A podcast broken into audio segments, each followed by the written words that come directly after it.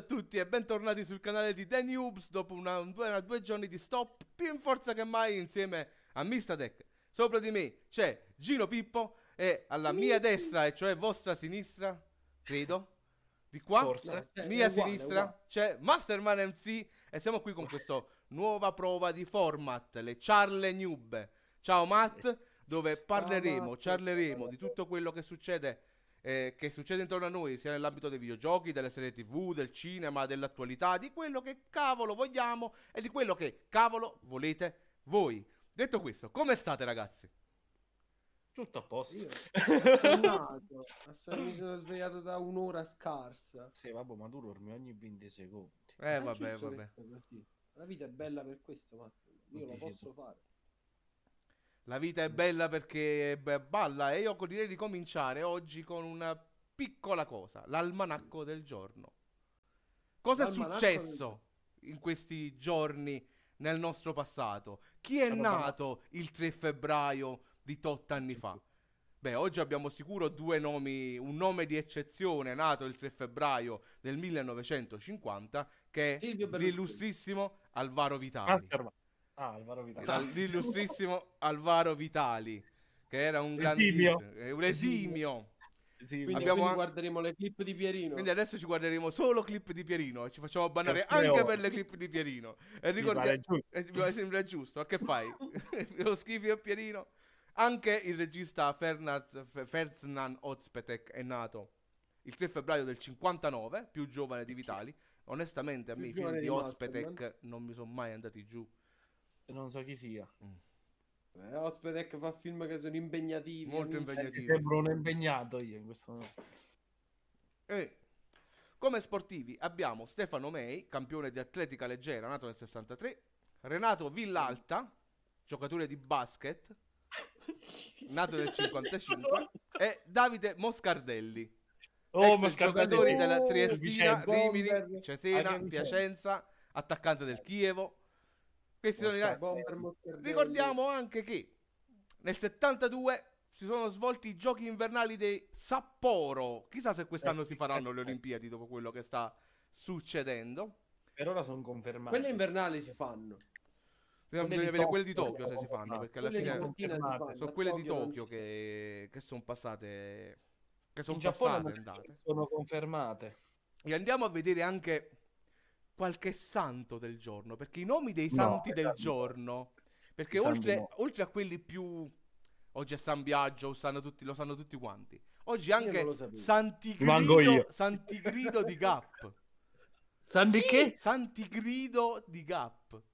Che è cugine J-Ax. E San- No, oggi è anche San Lupicino. Io voglio conoscere qualcuno che si chiama Lupi. Anche io. E Santa, Anche Vere- io. e Santa Vereburga. Chi? Vereburga, Vedi, vi giuro oggi è Santa Vede- Vereburga. Ma quanti- auguri a tutte le Vereburghe Le che ci seguono. Quanto sono cattivi i genitori che chiamano i propri figli in questo modo? Domandone. Ah, Ma sì. sembra un piatto del McDonald's. Mi- del scusi, mi burger. dà un chicken McNuggets, due Vereburger. Eh... Vabbè, dai, non insultiamo i santi perché sennò Sant'Adelino da Ce- di Celles si, si prende collera. E anche, San- e anche Santa Berlinda di Merkebe. Cucciolo. Che a- oggi è anche. Oggi, questi sono i santi di oggi, ragazzi. Beh, Benissimo. allora, ragazzi, Sembra quasi, sai, il servizio informativo che fanno la mattina. Alex- sei, Alexa- Si caga la televisione. Alexa. Mista. Poi pure la musichetta. Tan tan tan tan ta tan. L'ora esatta. Tan tan tan tan tan tan tan tan. Posso cantarla tutta questa? No, no, no, grazie. Bene. Secondo me dovrebbe essere San Mistadek, San Gino Pippo e San Masterman. No, io posso andare solo all'inferno. Ma tutti andremo Molto. all'inferno perché non siamo destinati al paradiso se un paradiso esiste. Bene. Cosa è successo questa settimana? Vorrei aprire con un macro argomento che es- esula o almeno in parte dal mondo dei videogiochi. Il caso GameStonk. Cos'è il caso GameStonk? Cosa è successo? È successo che eh, visto che GameStop stava andando Ah, nel ok. suo decorso in fallimento, molti grandi holder eh, compravano azioni a ribasso, o meglio, facevano stonking. Cos'è lo stonking? Il compratore eh, cioè l'azionista, il- il- quello che gioca nella borsa, si fa prestare dai grandi azionisti delle azioni di un titolo, in questo caso GameStop, sapendo che si abbasseranno di prezzo, se le fa prestare 4 dollari l'una, per esempio, aspetta che scendono di prezzo, le rivende ah, e, e- e- e- ridà indietro le azioni guadagnandoci dei soldi. Comunque è un casino. E questo lo fanno spesso. Lo fanno i grandi azionisti su tutte le società. Si chiama, è la classica scommessa a perdere al ribasso che fanno i grandi azionisti. Se non che, questa volta c'è stata andato- qualcosa che è andato a rompere il cazzo a questi grandi azionisti. Su Reddit, sulla community di Reddit relativa alla borsa, tanti piccoli investitori si sono accordati e hanno cominciato a comprare valanghe di azioni GameStop per cazzi loro, facendone schizzare il prezzo dai 28 dollari iniziali ai, 500, ai 300-400 dollari ad azione che vale oggi, facendo perdere un botto di soldi a tutti i grandi azionisti della borsa. Lo potevamo fare pure noi. È successo Eh. un casino assurdo. A parte che troviamo che tutti Ci questi compriamo 10 azioni GameStop. Togliamo che tutti questi elementi stanno facendo anche con i mi soldi che stanno guadagnando, stanno facendo beneficenza. C'è chi ha comprato delle Switch e le ha regalate al reparto di a un reparto di un ospedale di- re- per- per- dove stanno i bambini, pediatrico, chi li ha devoluti in beneficenza da un'altra parte, perché lo scopo Anche io l'avrei fatto. sono sicuro al 100%. Lo scopo di questa azione non era tanto il guadagno in sé, ma era il trovare il bug del mercato, del gioco del mercato. E hanno trovato il bug e adesso è successo un casino. Robinhood e tante altre applicazioni che si occupavano di far investire i piccoli investitori, che sono nate di recente nel nuovo mercato libero, hanno cominciato a chiudere, hanno cominciato ad impedire a queste persone di comprare azioni, hanno cominciato a fare cose illegali per non far comprare altre azioni di GameStop alle persone. Ma GameStop in tutto ciò chiuderà? GameStop probabilmente no, questa- queste sono azioni ormai sporche, nulla di tutto ciò andrà ad influire su GameStop come azienda in sé. Alla fine i problemi di GameStop li conosciamo. Il mercato, Sì, ma io so che c'erano acquirenti comunque. il mercato è sempre più digitale. E quindi chi cazzo va nei negozi ormai a comprarsi i giochi? Ormai Eh, la parte PC la parte PC già la, to- già la devi togliere di mezzo ormai assodatamente. Sì, sì, la no, pandemia, no, i negozi sì, chiusi. Anche quello non ha influito su GameStop. Su GameStop però... fa- ah, Intanto quello è che- cascato Gino Pippo. E io sono passato con la testa da, Gin- da Gino Pippo. E Eh col sì. corpo E per il momento sono- tu sarai Gino Ora Pippo. sono Gino Pippo. È perché sta tornando Gino Pippo. Ora no, tornato, Gino Pippo. Ora non sono più Gino Pippo. Per un attimo Masterman è stato Gino Pippo, Gino Pippo. Ma Gino Pippo non potrà essere Masterman, detto ciò. Però Mm, vai, c'è vai, da dire su GameStop che quello che influisce più di tutto è i prezzi esorbitanti di GameStop stesso. eh. Sì, Quindi fatto- va benissimo, Matt. Cioè, eh, non è possibile che se vai su... Io faccio un esempio stupido, volevo prendere la remastered per PS4 del primo The Last of Us. sì, Usata sta ancora a 40 euro. Chi cacchio lo... Cioè, se vado su Amazon lo pi- la trovo a 20. nuova. Nuova. Ed è sempre copia fisica. Sì, sì.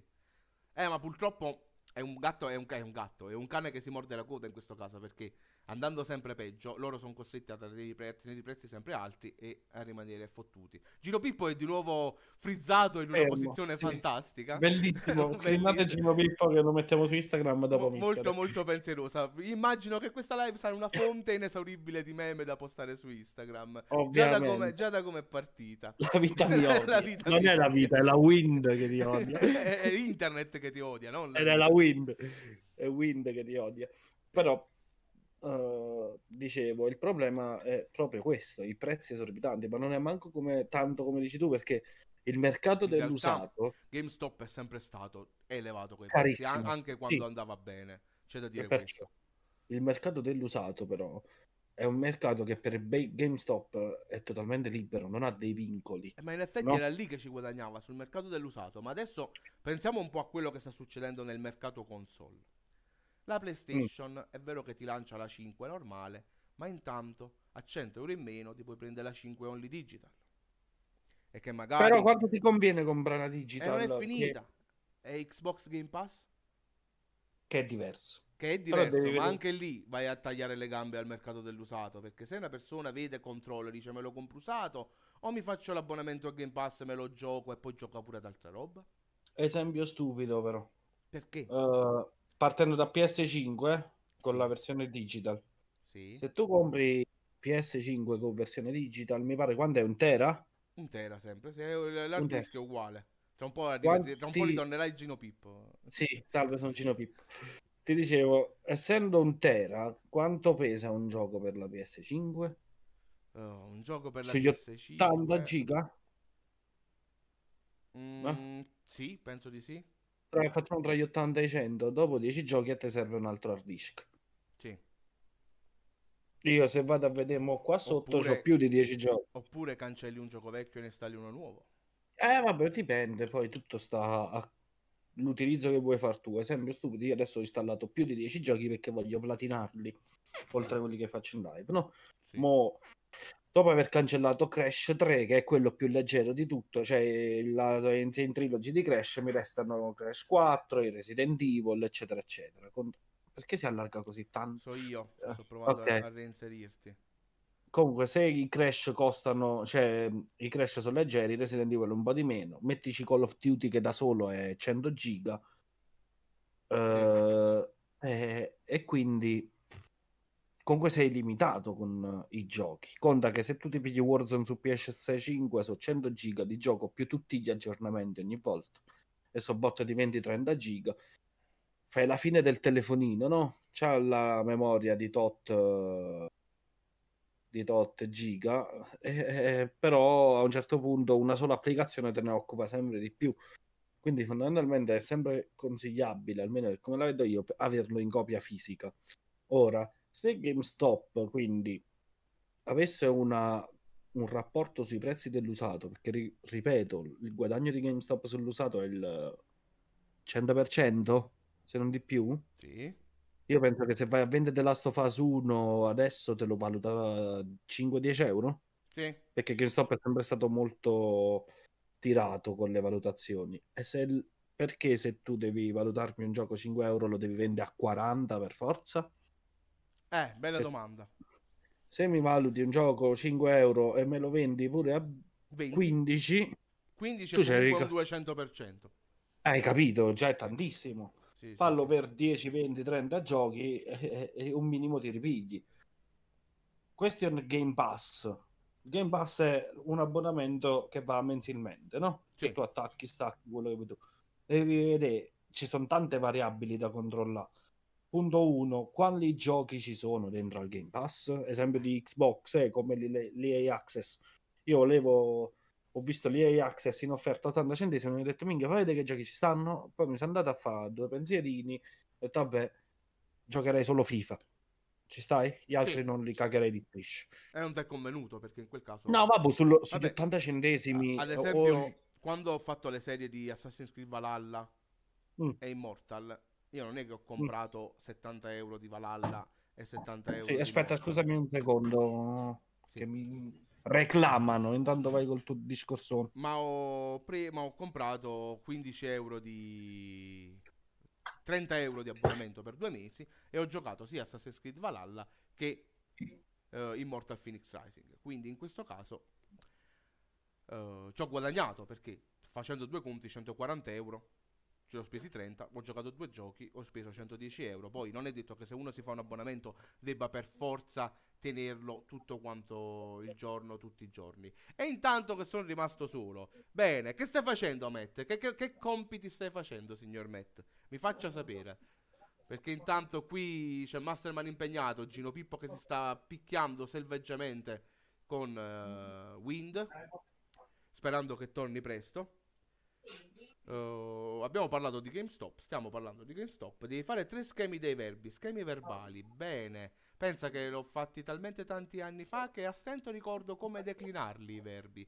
Sì, ricordo i congiuntivi, so più o meno come fare i congiuntivi, ma... Oh mio Dio. Io Sto pensando anche al fatto che prima o poi dovrò aiutare anche mio nipote a fare questi compiti, quindi mi sa che mi toccherà studiare di nuovo. Intanto che è tornato Masterman, Eccomi. Facevo il discorso sul fatto che quando ho portato Di Valhalla. che- di Valhalla e Phoenix Rise io ho speso 30 euro per farmi due mesi di Ubisoft Plus invece Mm. di spenderne 140 e comprare due giochi. E mo, Sì, poi quei, quei- quei dipende 30 sempre euro da sono- quanto giochi, quei eh. 30 euro sono entrati lisci nella tasca di Ubisoft. Se li avessi voluti comprare il GameStop, il GameStop ci ha perso. Anche se Sì, sul gioco Però se lo nuovo- platinavi, è sempre se- stupido. Ma io l'ho platinato Immortal. E l'altro? L'altro no, Eh. perché mi sono rotto il cazzo a metà e non l'ho continuato. Però ti faccio, tu devi fare sempre fare il calcolo di quanti te ore barra giorni ci giochi, eh. Sì, vabbè, Perché- ovvio, poi dipende. Se tu, ad esempio stupido, avessi giocato solo Assassin's Creed Sì, e ci giocavi 4 mesi, tu hai speso... Quando sta il Game Pass? Cioè, quando sta... 15 su euro al Ubisoft? mese. Fai 15 per 4, eh, ci ho speso 90 euro. Quando è? 15, eh, no, eh, 60. 30, 60. Quanto? Ha, Facciamo ha- ha sparagliato comunque 10 euro non fa 4 mesi. Sì, ed è Assassin's Creed, però, esempio stupido di FIFA, se il Game Pass di EA ti costava 15 euro, Sì, FIFA, lo giochi un FIFA anno il intero, FIFA non ti conviene più comprare FIFA. Perché la parte single player di FIFA è quella meno rilevante in questo caso. Eh, perciò dico, comunque, io penso che una piccola fetta del suo mercato GameStop l'avrebbe comunque potuta avere. Sì, Ci sei? Sì. Il problema è che, siccome loro hanno una gestione alquanto sca- scadente proprio a livello economico, perché io ti faccio un esempio stupido, ai tempi di PS3, quando eh, come si chiama? PES era fatto col eh, Fox Engine, ci stai? sì. Che era in declino totale in quel periodo il franchise. eh, Konami e Kojima decisero che il gioco doveva essere venduto a 50 euro, che è il prezzo pure attuale eh, dell'anno scorso. sì. GameStop lo vendeva a 70. Quindi pensi che il declino di GameStop sia dovuto anche a tutte queste cose truffaldine? Io penso che chi è causa del suo mal pianga se stesso. Bene, cioè, GameStop è- il discorso non era tanto sul eh, GameStop che si sta riprendendo, ma sul, eh, gli azio- le azie- sul mercato che può essere bacato in questo modo proprio a livello di azioni, perché oggi è stata GameStop, domani potrebbe essere una qualsiasi altra società. Ciao, Ciao Cliff! Clifford. Una qualsiasi Benvenuto altra società che, che sta in perdita che potrebbe subire lo stesso trattamento Reddit di GameStop. Infatti, in America si sta pensando, eh, cioè ci vogliono delle regole nuove per il mercato perché il mercato è cambiato. Ah, certo, è normale. Eh, vabbè, ma là poi si va su un discorso molto più complicato, secondo me. Eh, poi. Sì, sì, vabbè, ma lì ci vorrebbe persone che ci investono nel mercato. Stavamo parlando del, fatto, del, del caso GameStonk, Cliff. Bene, cambiamo caso, parliamo di un'altra cosa successa questa settimana. Il buon Phil Harrison, ex eh, capo di Microsoft, che poi è diventato CEO del progetto Google Stadia, dice Mm. che c'è stato una- un cambio di rotta nel, Sì. eh, nella gestione di Stadia e tutti gli studi interni che dovevano Sì. fare giochi in esclusiva sono stati chiusi. Chiusi. Chiusi. Jade. Raymond di nuovo a spasso. Stadia, boh, da un Stadia- boh di prima e ancora un grande enorme boh più boh di prima. Io, da quello che ho capito, l'idea loro adesso è fare solo stream. Pubblicazione terze giochi. parti. Sì, Perché Cioè, Stadia era uno streaming di giochi. Solo che, Mm. voleva, che il fatto di invogliare le persone era furbo avere degli studi terzi, degli studi first party che, che sviluppassero in Certo. esclusiva. Cioè, trattala come se fosse una console. Devi invogliare la Beh, gente a, compra- a- a comprare i Anche giochi su perché- Stadia. Io non vedo perché dovrei comprarmi Stadia per Magari, cosa. per dire, io ho un PC performante, voglio Cyberpunk. Grazie Cliff. Grande Clifford. Voglio Cyberpunk e Cyberpunk sul mio PC gira bene e quindi me lo gioco sul mio PC. Mm. Una persona non ha un PC performante, si compra Cyberpunk su Stadia e lo gioca al massimo della risoluzione sulla televisione senza dover comprare un- Questo è il bello di Stadia. Però non è sufficiente. No, e io spendo... Quanto costa una cosa No, Google Stadia? non costa, basta che compri il gioco.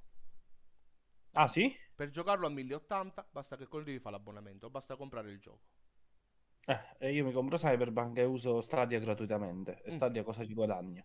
Google. Google ci guadagna perché tu Cyberpunk lo compri sul suo store. Mm.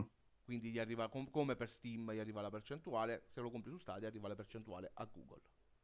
Quindi non è Ok, una quindi di guadagno. È come se tu vorresti sopperire alla mancanza di un PC da gaming. Esatto, tu sopperisci alla mancanza di macchine da gaming, in questo caso un PC, ma anche una console, ma con un Google Chrome.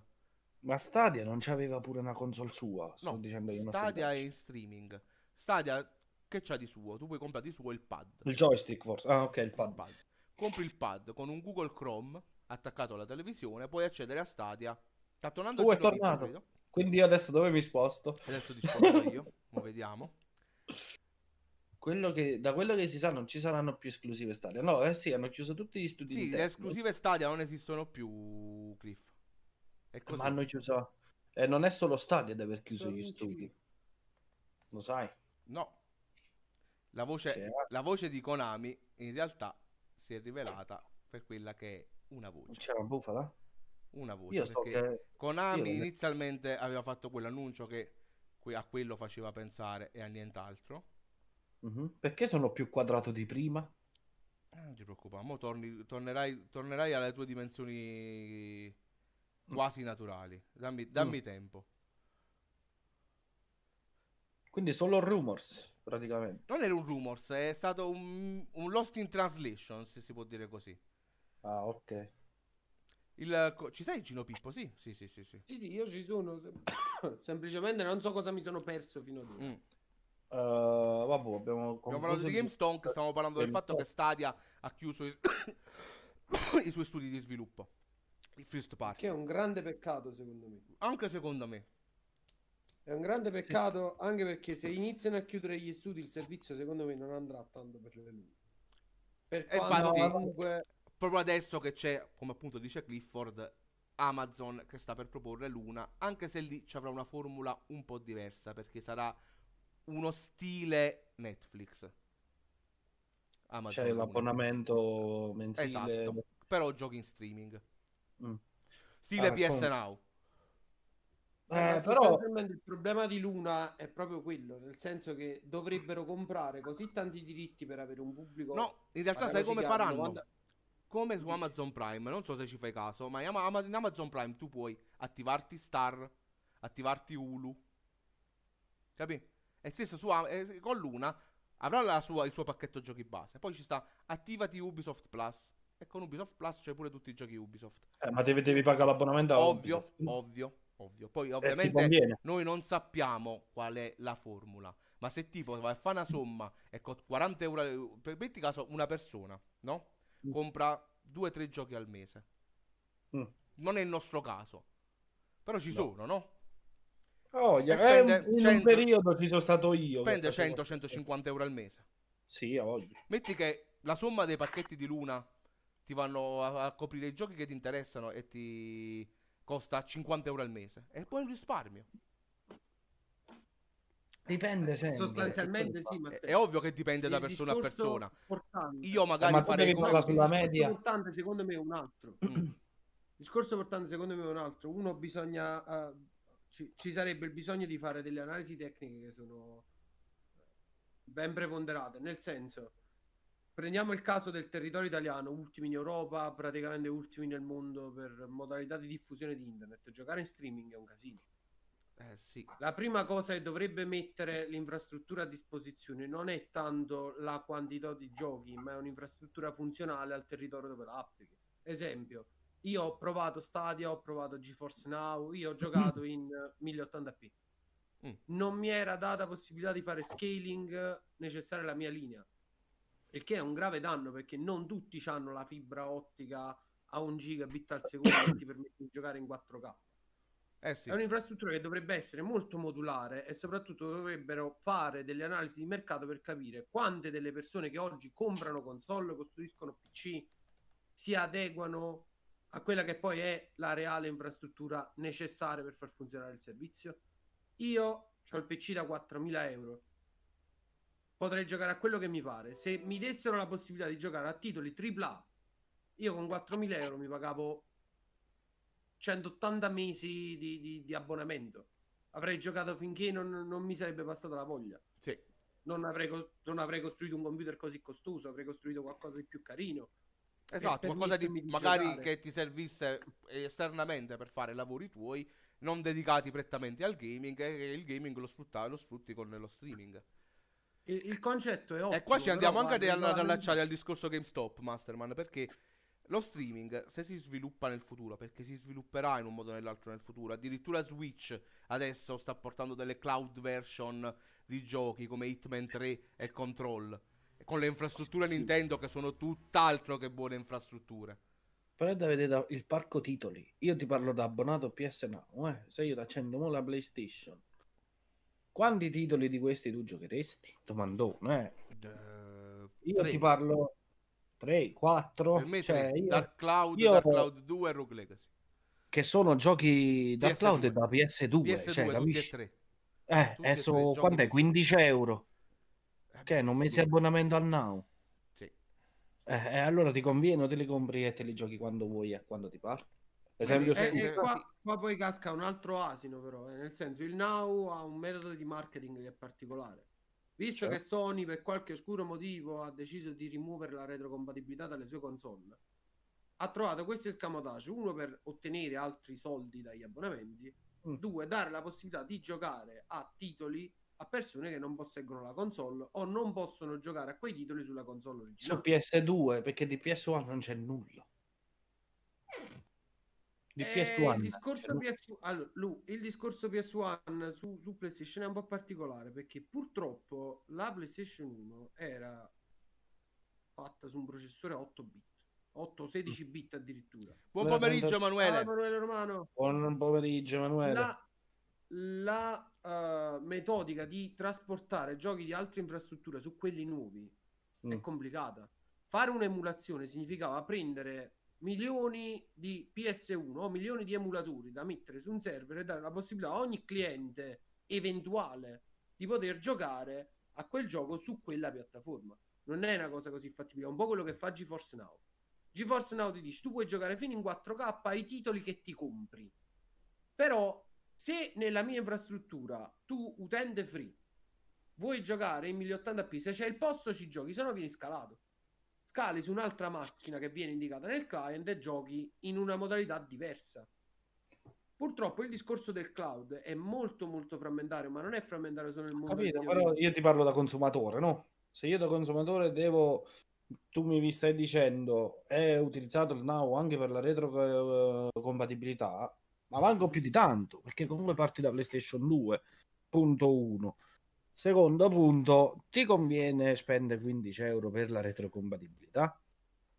Solo Eh, per la re- proprio- retrocompatibilità, C'è eh? da dire Ed è proprio quello che su cui il consumatore si dovrebbe arrabbiare nel momento in cui il tuo partner commerciale dall'altro lato, il tuo avversario commerciale, ha fatto un discorso che è totalmente opposto. C'è da dire che esclusa Paghi. Xbox, anche Nintendo sta seguendo la strada dell'emulazione in abbonamento, della retrocompatibilità in abbonamento. Anche se, lì, abbonamento? anche se lì è diverso vai- perché lì è incluso nell'abbonamento online, tra virgolette, perché tu paghi 20 euro all'anno, costa.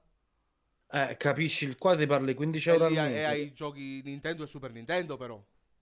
Eh, eh, ma qua Eh, io ma- ti parlo PS Now mi pare che costa Il- 15 euro al mese. Nintendo, però, se non mi sbaglio, è iniziato molti anni prima con la retroemulazione. Ma perché Ni- Nintendo prima aveva la Virtual Console e ti vendeva Che i titoli separatamente.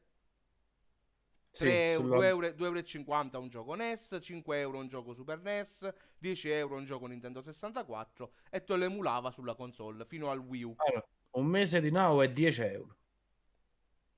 Adesso ok. con Switch 99. la Virtual Console è stata completamente segata. Quindi tutti i giochi NES e Super NES sono stati inclusi nell'abbonamento online di Nintendo in una Mm. loro piattaforma. Eh, però, Matteo, convieni con me su una cosa. Che è diverso il discorso. Emulare- PS Now è comunque un abbonamento a parte, eh. Non è incluso No, nel no, ma in PlayStation generale, Plus. in generale eh, il discorso fondamentale secondo me è proprio questo. Nintendo si potrebbe teoricamente, tolta la Switch, permettere di fare questa cosa. Perché per emulare e quindi ricevere dei dati anche in alta definizione di un gioco del Game Boy, Sì, là si tratta di megabit, 56K. di megabyte al massimo. cioè Si capisci? tratta di un traffico Viceversa, dati emulare molto... un gioco tipo, tipo PS1. Uncharted su PS3, Eh, no, no, o- lì serve... Dino Crisis su PS1, Dino Crisis per quando era un gioco sviluppato in pesante. 16 bit aveva milioni di poligoni. Sì. Passarli tutti non sapendo se il consumatore ha addirittura la possibilità di poter giocare quel gioco. Ma È- è infatti un non c'è ancora un Nintendo 64 nelle console virtual eh, di Switch Online. Che il discorso lì È sarebbe lo pensata bene, è pensata bene. Andiamo un attimo a rispondere ai ragazzi in chat. Innanzitutto Emanuele Romano vi chiede, e vi giro a voi la domanda, se avete visto che Randy Orton ha insultato Stone Cold. Sì, stavo leggendo No, adesso io in no. realtà. Io, io no. Io stavo-. Ma perché voleva essere invitato, penso, al suo podcast. Al, pod- al podcast Orton. di Al podcast di Stone Cold. eh. E c'è la. Sicuramente. Io non vorrei che questo sia. Non penso. Io non credo e non penso ci sarà un ritorno di Stone Cold da part-timer. e Lo voglio sperare veramente. Chi stampelle Mm. ma dopo ring. No, anche perché lui, da quello che ricordo io, c'ha la frattura delle vertebre del collo. Quindi Cazzo. rischierebbe. No, allora, Stone Cold aveva la stenosi vertebrale come Edge, come Christian, come Page. Vabbè, ma quelli sono praticamente malattie del lavoro per i wrestler, se si può dire. Sì, ma- però ma Edge ha provocato il ritiro. Stone Cold conta che ha più di 50 anni attualmente. Tipo, Stone Cold- ma Stone Cold sì. se n'è andato per problemi alle ginocchia. non Si solo, anche al collo.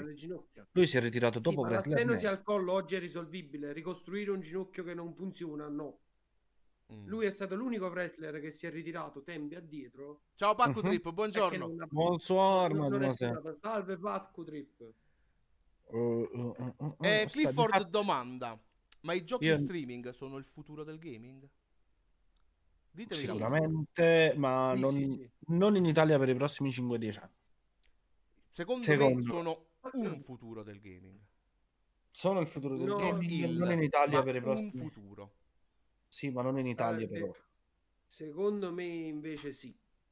In Italia? Anche in Italia. No, in in Italia, perché io- anche in Italia prima o poi le infrastrutture andranno adeguate anche per motivi Allora, lavorativi. Il problema è quanto sera- poi. Il problema- il problema è poi, esatto. Eh, Perciò ho detto non per i il- prossimi io 5-10 proprio anni. ieri notte, ieri notte, mentre aspettavo la riattivazione del nostro canale, leggevo della roadmap che hanno proposto sia Open Fiber sia FiberCop per la cablatura eh, legale in Italia. Mm. Quando Mm. purtroppo noi siamo, purtroppo, Noi siamo ancora su cavi che del- l'Europea una cosa dell'anteguerra. ha fatto di buono per l'Italia. No, Stai, ma la- la- la- stai laggando. lasciamo Gino? perdere Sì, stai laggando, il loro pro- il loro pro- Non capito. Sì, sì, un Ora. Ora, ora parla no. Perché è saltata la corrente. più, eh. Vati, vati, vati. Vati, vati. Ok, dicevo, eh, la- il progetto che loro si sono proposti dopo, eh, dopo le, le pressioni da parte dell'Unione Europea sul fatto che l'Italia è oggettivamente indietro rispetto a tutto il mondo. Le sanzioni pure, perché qua se non ci aggiorniamo sono sanzioni, sono multe, eh. Esatto, Ah. anche perché loro hanno dato fior fior di soldi affinché succedesse questo e la roadmap ufficiale pubblicata sul sito della Bull termina i lavori in tutti i comuni italiani entro il 2025. La particolarità dove sta che in Italia rispetto a tanti altri posti del mondo noi abbiamo una realtà non solo infrastrutturale ma anche territoriale che è molto molto frastagliata. Eh, la maggior parte dei nostri comuni, tolte le grandi città, sono borghi Sì. Borghi che vivono anche in posti, cioè sono costruiti anche in posti da schifo, Tipo Capriglia. dove vivo io, tipo dove vivo io, dove il 90% delle persone non vive nel centro abitato. Io sono fortunato, vivo a 50 metri dal comune, quando arriveranno non avrò problemi. Persone che vivono in una frazione che sta a 15 km da qua, in mezzo al nulla, chi gliela porta la fibra a questi? E tu mi vuoi dire che all'estero non hanno di questi No, problemi? come no, in America, All'estero negli non- Stati Uniti soprattutto hanno di questi problemi. Eh, però Oppure- negli Stati, Uniti, negli Stati Uniti voi dovete considerare un'altra cosa. Negli Stati Uniti loro hanno la federalizzazione. Sì. Quindi nel momento in cui gli Stati Uniti non portano una connettività, lo Stato si può riorganizzare in maniera autonoma. Qua Sì. no, Qua no, qua noi siamo sottoposti al monopolio di Stato, quindi se quello che arriva a Milano deve arrivare pure qua, solo che a Milano arriva prima perché ci stanno 2 milioni di persone. Al tizio che vive in periferia del mio paese arriverà tra 10 anni quando sarà tecnologia superata, sarà sotto Però questo è un problema governativo, non è un problema di, infras- di posto in sé. Capisci? Eh, È anche un problema è- è di portare È anche un infrastrutture problema in posto in posto. sé. Prendi Sant'Angelo Scala, che è l'unico paese di tutto il nostro circondariato, compresa la provincia di Avellino, quindi la città, che ha la fibra FTTH, insieme a Nusco. Vabbè, ma per Nusco è la portare- patria del grande re, non si può dire nulla di Nusco. Vabbè, non, non possiamo dire niente, il presidentissimo resta sempre, Eh. tiene pure la precedenza ospitale. No, non c'è niente Ciao. da dire. Lì, lì- lì è, lui che comanda le nostre vite, da sempre. La, la problematica sostanziale di portare la cablatura su a Sant'Angela Scala è stata portare il cavo su una montagna. Mm. Il, E il vai- nostro Appennino è un problema, Eh, ma l'Appennino, le Alpi stanno anche in Francia, è quello che ti voglio far capire. ma sulle Alpi francesi non c'è quasi nessuno. È un esempio stupido. Mm, Eh. Le Alpi come le zone di campagna Sì. staranno Ciao, in Francia. Anna. Ciao Anna. Staranno Ciao, in Francia Anna. come stanno, penso, in Germania, come stanno in Austria, in Svizzera, ma non penso che ci siano quel- questi problemi lì. Pensala così, l'Italia è tutto Appennino. Eh, Sì, eh, ma è lo proprio cap- quello. Per la maggior parte, tolta la pianura padana e quella cacazzella del Tavoliere delle Puglie, un saluto a tutti gli amici pugliesi, è tutto Appennino. Ciao Barbascura, ciao, sicuramente ci stai guardando. Sì, ho capito. E, e quindi all'estero non c'è l'Appennino, quindi siccome c'è l'Appennino tutto a posto. Allora, Cioè, no, all'estero ti posso fare degli esempi come la Francia e la Germania, perché per esempio eh, di paesi a noi mh, attaccati proprio eh, non ho Questa molta Slovenia. conoscenza. vabbè, No, quindi- il- per esempio la Svizzera Eh. non sottostà a nessuna legge, fa i fatti suoi. eh, ma Cioè, penso che ce l'abbia. Ma io parlo in pratica, non ti sto parlando di leggi e cose, no? Io penso che se vai in Svizzera ce l'avranno una connessione come Cristo comanda, no? Non dovunque. Beh, sei certo, diciamo. Sì, sì, sì, ne sono certo. Ma Ragazzi, perché è voi- noi non, non dobbiamo sottovalutare che non siamo l'unico. È vero che noi siamo indietro, ma anche altri paesi hanno problemi.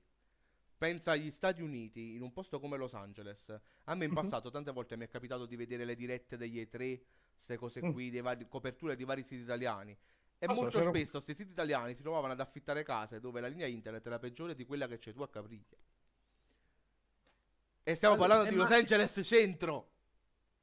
Eh, ma te, eh, eh, eh, ma là diventa di nuovo problema infrastrutturale. Loro non hanno una reale copertura cablata. Per sì. dire le cose. Loro vanno su AT&T, In- Verizon. In generale, le- la, la cablatura è fattibile, soltanto che in Italia, soprattutto nei piccoli borghi, richiede risorse maggiori.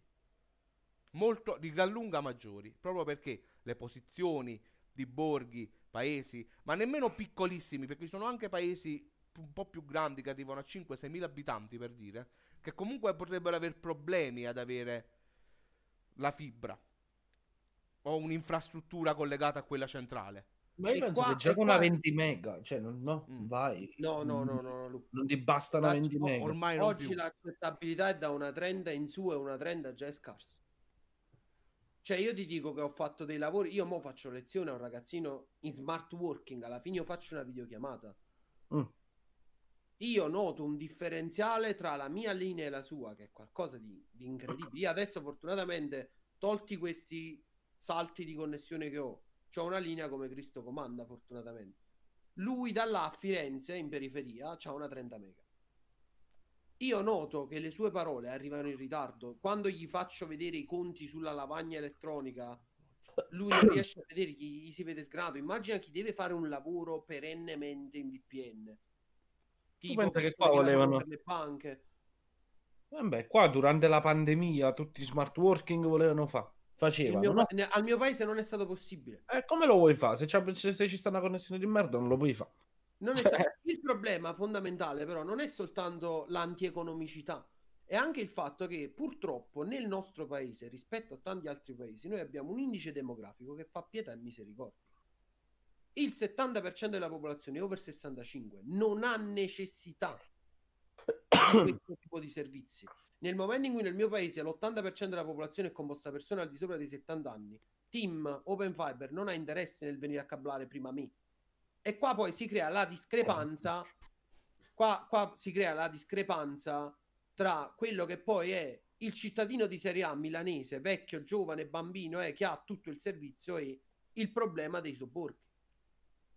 Perché questo problema, mo Anna mi sfotte e dice che io sto in culone, ma io potrei tranquillamente dire che nella periferia di Torino è la stessa cosa. Un Sì, paese, probabile. io ci sono stato, Probabile, probabile. quindi diventa un Eh, problema. ma che- l'Italia è un paese vecchio di per sé per antonomasia. No, io credo che in realtà sia solo un problema di disorganizzazione. Cioè, c'è una disorganizzazione burocratica enorme tra quello che è necessario e quello che si potrebbe fare. A me sta benissimo che a Milano dai la 10 gigabit, però a, a Capriglia e Irpina almeno uno me lo vuoi dare. 0-1 me lo puoi dare. Invece ci sono posti dove c'è 1000 e posti dove c'è 0. Andrebbe colmato il divario. Eh, Non andrebbe qua- potenziato quello che non c'è. E torniamo al discorso che ti facevi io all'inizio. Allora il problema è delle infrastrutture fino a un certo punto, perché poi sorge il problema governativo. Eh, Clifford è ancora più a sud di noi, quindi penso che anche lui abbia esperienze dirette di questo ambito. Comunque, Sì, oh. Guarda, io ti dico che ad Avellino la situazione è traumatica, peggio di quanto è quella del mio paese. no, io per A Ad Avellino, ad Avellino città per me è inammissibile che in un capoluogo di provincia che per quanto piccolo esista una fibra 100 mega che funziona solo al centro. Cioè a casa mia. cioè, No, sono quello ricco. gli- gliela- gliel'hanno montata nel garage di Master, perché non ha nemmeno un garage. sono quello ricco io. Comunque, detto ciò. Quindi per me nel momento in cui Anna, comunque più che, più che di periferie si parlava di provincia. Sì, proprio di provincia. Dove vive Gino cioè. Pippo non è periferia, è proprio provincia. è No, no, io sono provincia, sono un comune È a un parte. comune per a parte. Potenzialmente sono più vicino a Masterman io di Matteo San Tommaso. Sì, sì, però, Mm, però sì, più o meno. Vabbè, l'ho detta così a Io, caso, io a per Pere ci posso arrivare più facilmente a Domani. Sì, eh sì, No, io ho facilità a scendere e non a salire. Vabbè, ma quello un po' tutti direi. Con lo snowboard. Possono scendere tutti con lo Ma snowboard. passiamo a un argomento un po' più leggero. Sì. Così proviamo, Ma- anche, così proviamo anche l'altra schermata.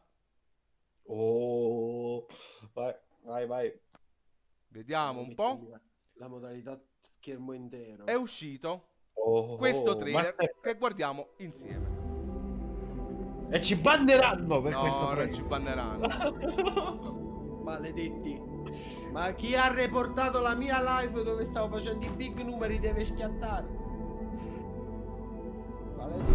Presentato Ieri- ieri, rimasterizzato in 4K Ultra HD. L'audio non si può sentire. No, lo stanno sentendo. Ah, ah, è vero, io sono un cretino, non posso...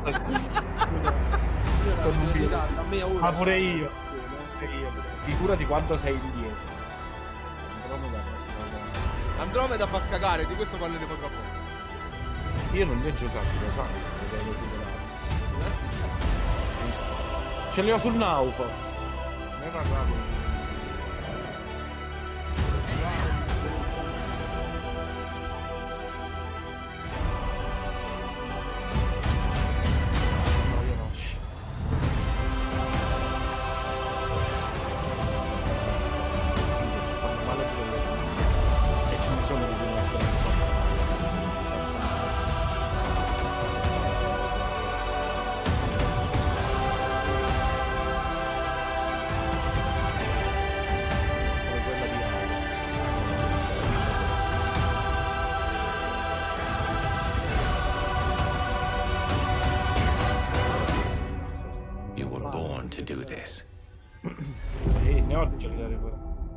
Mass Effect Legendary Edition. In uscita, mi sembra, il 7 maggio, ma tra un po' vi darò notizie più specifiche. Intanto, la schermata delle reaction sembra che sia andata bene. Torniamo alla schermata delle ciarle.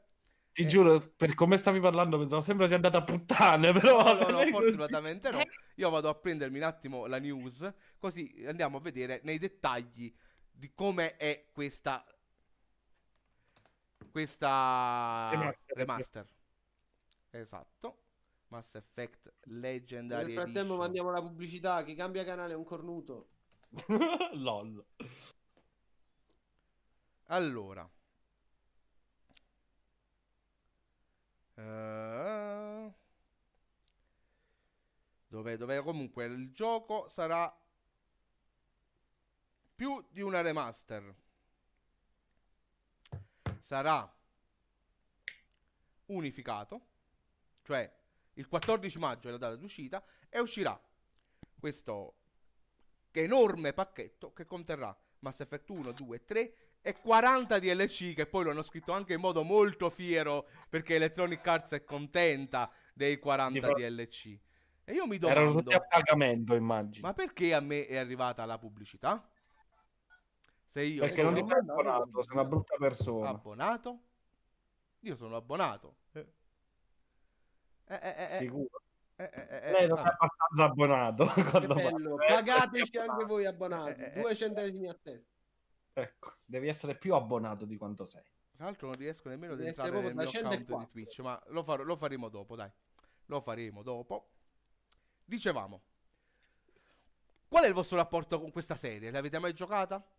Già fatto e Siete risposto. curiosi? mai Io ho giocato il primo Mass Effect ai tempi, Nessuno. poi ho, ho un po' abbandonato la, la serie. Io i giochi ambientati nel- cioè, nello spazio, roba di fantascienza, non lo so perché ho proprio il rigetto. Non è per i- non so, proprio queste cose fantascientifiche io proprio zero. Clifford, pure tu che lapidario te ne esci con Andromeda fa cagare. Com'è il tuo rapporto con la saga di Mass Effect?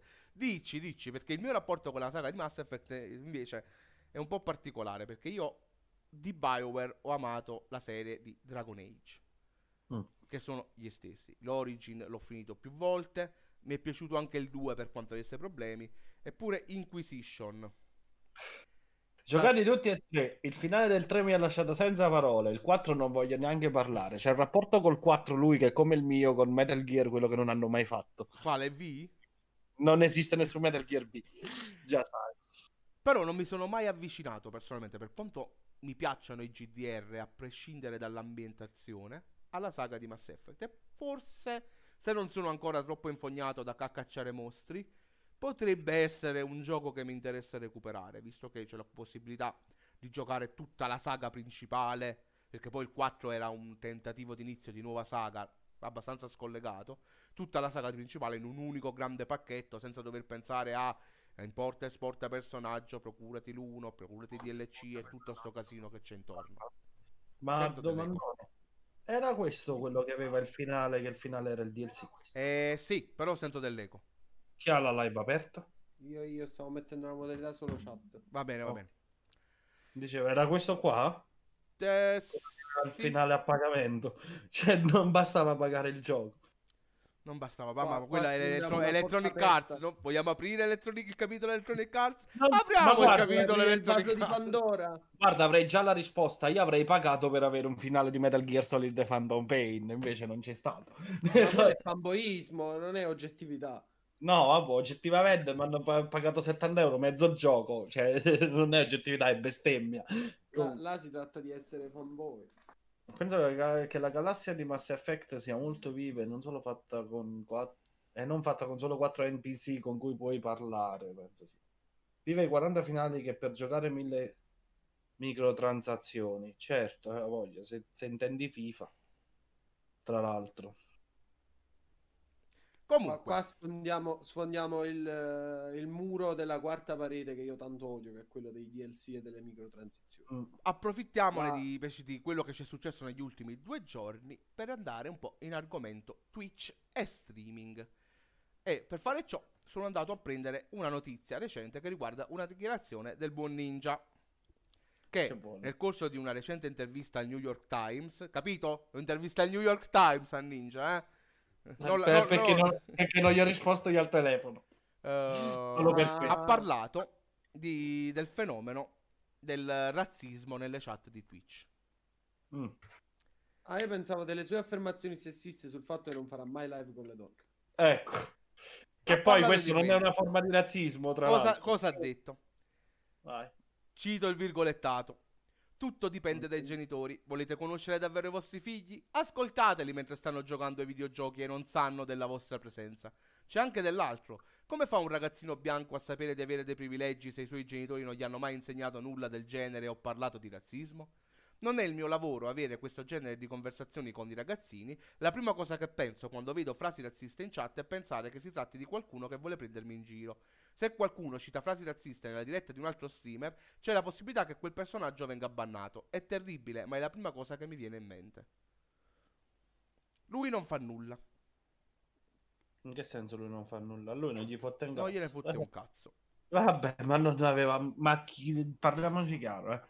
A quante persone fotte un cazzo? Di cosa? Cioè, io non voglio essere cattivo. De- di quello che fa la propria utenza. Sono pochi gli streamer che si preoccupano di quello che viene scritto sulla parte destra del, del computer stesso. eh. Basta, Cioè, abbiamo riperso il signor Gino Pippo, credo. No, no, sto ascoltando. No, Ah, c'è ho ma è bloccato. C'è, C'è, ma No, è, è in un perenne, è in un perenne, guardando la chat. è in un perenne No, no, tiraggio la- del, la telecamera è del E io sto, gua- sto guardando sull'altro schermo la chat. Ah, Va bene, va bene, Oh. non si preoccupi, non si preoccupi. Dicevo, eh, E io- noi come ci poniamo? Ah, Io penso che almeno noi un minimo Io credo che un po' di controllo di stato- solito ce l'abbiamo, sì, è Noi molto più, penso, di tanti streamer. Noi ci abbiamo Piccola- molto piccola. eh. Esatto, sì, Cioè, c'è anche da dire È, questo. è una goccia d'acqua in mezzo al mare. Però noi penso che bene o male riusciamo, cioè, pur stilando un regolamento con sei spettatori attualmente, abbiamo stilato un regolamento che andava, che era abbastanza preciso su ciò che volevamo ottenere noi ai tempi, che due settimane fa ai tempi. Ai tempi. Ai tempi. Eh, Pre-ban. C'è, c'è da dire, c'è da dire una, una grande cosa, però. Eh, Vai, vai. Il, il commento che ha fatto Ninja, Dica Cliff, intanto. il commento che ha fatto Ninja per me è, è molto out of context. Nel senso che eh, per me lui ha- fa, fa bene, lui ha ragione nel Su? non curarsi dei temi che vengono trattati dalla sua chat. Perché innanzitutto io parto dal preconcetto che internet è espressione di libertà, qualsiasi essa sia, lesiva o meno. Uno. Due. Cioè, l'anarchia totale, come dici tu.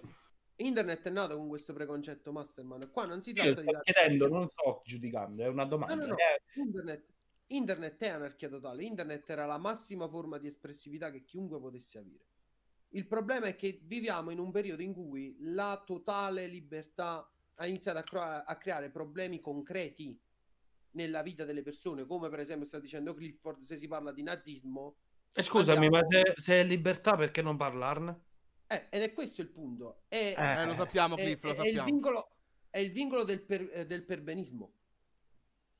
Cioè, tanto perbenismo. Io credo che una persona che abbia un minimo di decenza morale, se si parla di nazismo, ignora. Non serve che io ti banni. Il problema è che lo streamer ignora, ma se vai ad inquinare la chat... Eh. Eh, ma, eh, ma la chat non può essere fatta tutta da nazisti, se no... eh, No, però quando magari sia- c'è una Io discussione in chat. Il discorso è, c'è una discussione in chat, arriva il tizio che comincia a inneggiare su nazismo, su razzismo, su sessismo e cominciano tutti quanti a parlare di quel discorso. Tu vai a inquinare Perché la discussione che si è creata in chat. Perché anche eh, chi è molto- contro poi vai a dargli contro e si crea un circolo vizioso abbastanza non tanto lesivo per lo streamer, perché poi lo streamer non cambia un cazzo, ma è brutto per la community in sé. In realtà dipende da che streamer sei. Secondo me eh, io eh, da streamer direi, la lasciatelo moderazione perdere. una- No, secondo me noi stiamo facendo confusione tra la moderazione di una chat e i temi che possono essere trattati. Perché se si vuole parlare di un tema importante, per me non c'è problema, però bisogna parlarne anche con, con cervello. Non è che un entro in chat e dico pu papà papà F qui NL a destra e a sinistra. No, eh, Sì, quello non è però- parlare con cervello, quello è fare il troll. Però dipende, cioè ti ripeto, perché se io sto, esempio stupido, lo streamer per la maggior parte del suo tempo gioca a un gioco, perché Twitch, bene o male, quello ti permette. Fermo restando che adesso è un podcast, facciamo finta, io faccio la live su Metal Gear, Metal Gear tratta un tema, già Metal Gear. Tu esci fuori il contesto, no? Cioè, io capisco, vuoi parlare di un argomento? Non è quello il momento adatto, lo puoi proporre e magari lo streamer, se riascolta, ti dice, vabbè, ci organizziamo con una live e la facciamo per questo determinato argomento. Ci stai? Però nel momento in cui tu te ne esci, pure se vuoi trattare l'argomento, con qualcosa che è totalmente fuori da ciò che è quello che stai portando tu al momento, più che inquinare la chat, stai rovinando proprio il senso di quello che stai facendo, secondo me. Eh sì, perché sì, è, è- è una cosa molto accettabile, cioè, Cioè, a meno che è, non mi condivi- dici, è "Eh, sto condivisibile giocando- come cosa. A meno che non mi dici, vabbè, sto giocando a Crash Bandicoot, che di trama non c'ha un cazzo. Ci stai? Quindi è semplicemente un intrattenere col gioco in sé e le chiacchiere le puoi fare su tutto. Sì. E allora ci sta. Però se io ti sto già portando un gioco che ha di per sé un tema, esempio stupido, The Last of Us 2. C'ha il tema della pandemia, tutto il resto. Io mo non l'ho giocato in blind run per me, no? Però ti dico, c'avrà il tema della pandemia, quel che è. Se, perché mi parli di razzismo? Che c'entra con la pandemia?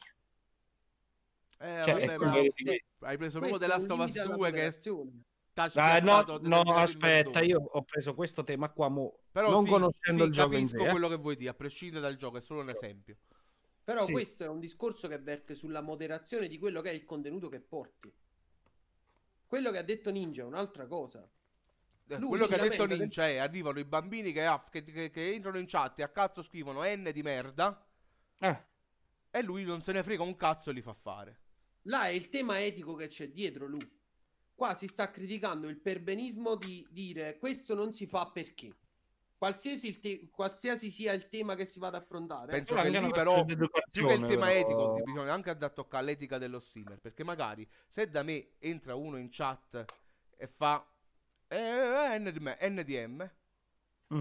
a me dà fastidio io lo cancello il messaggio e lo silenzio ma perché a perché me dà tua fastidio etica. esatto quindi Perché penso che lì vada a dipendere esatto vada a dipendere dall'etica dello streamer in quel momento ma non è manco solo quello, è anche una questione, secondo me, di educazione.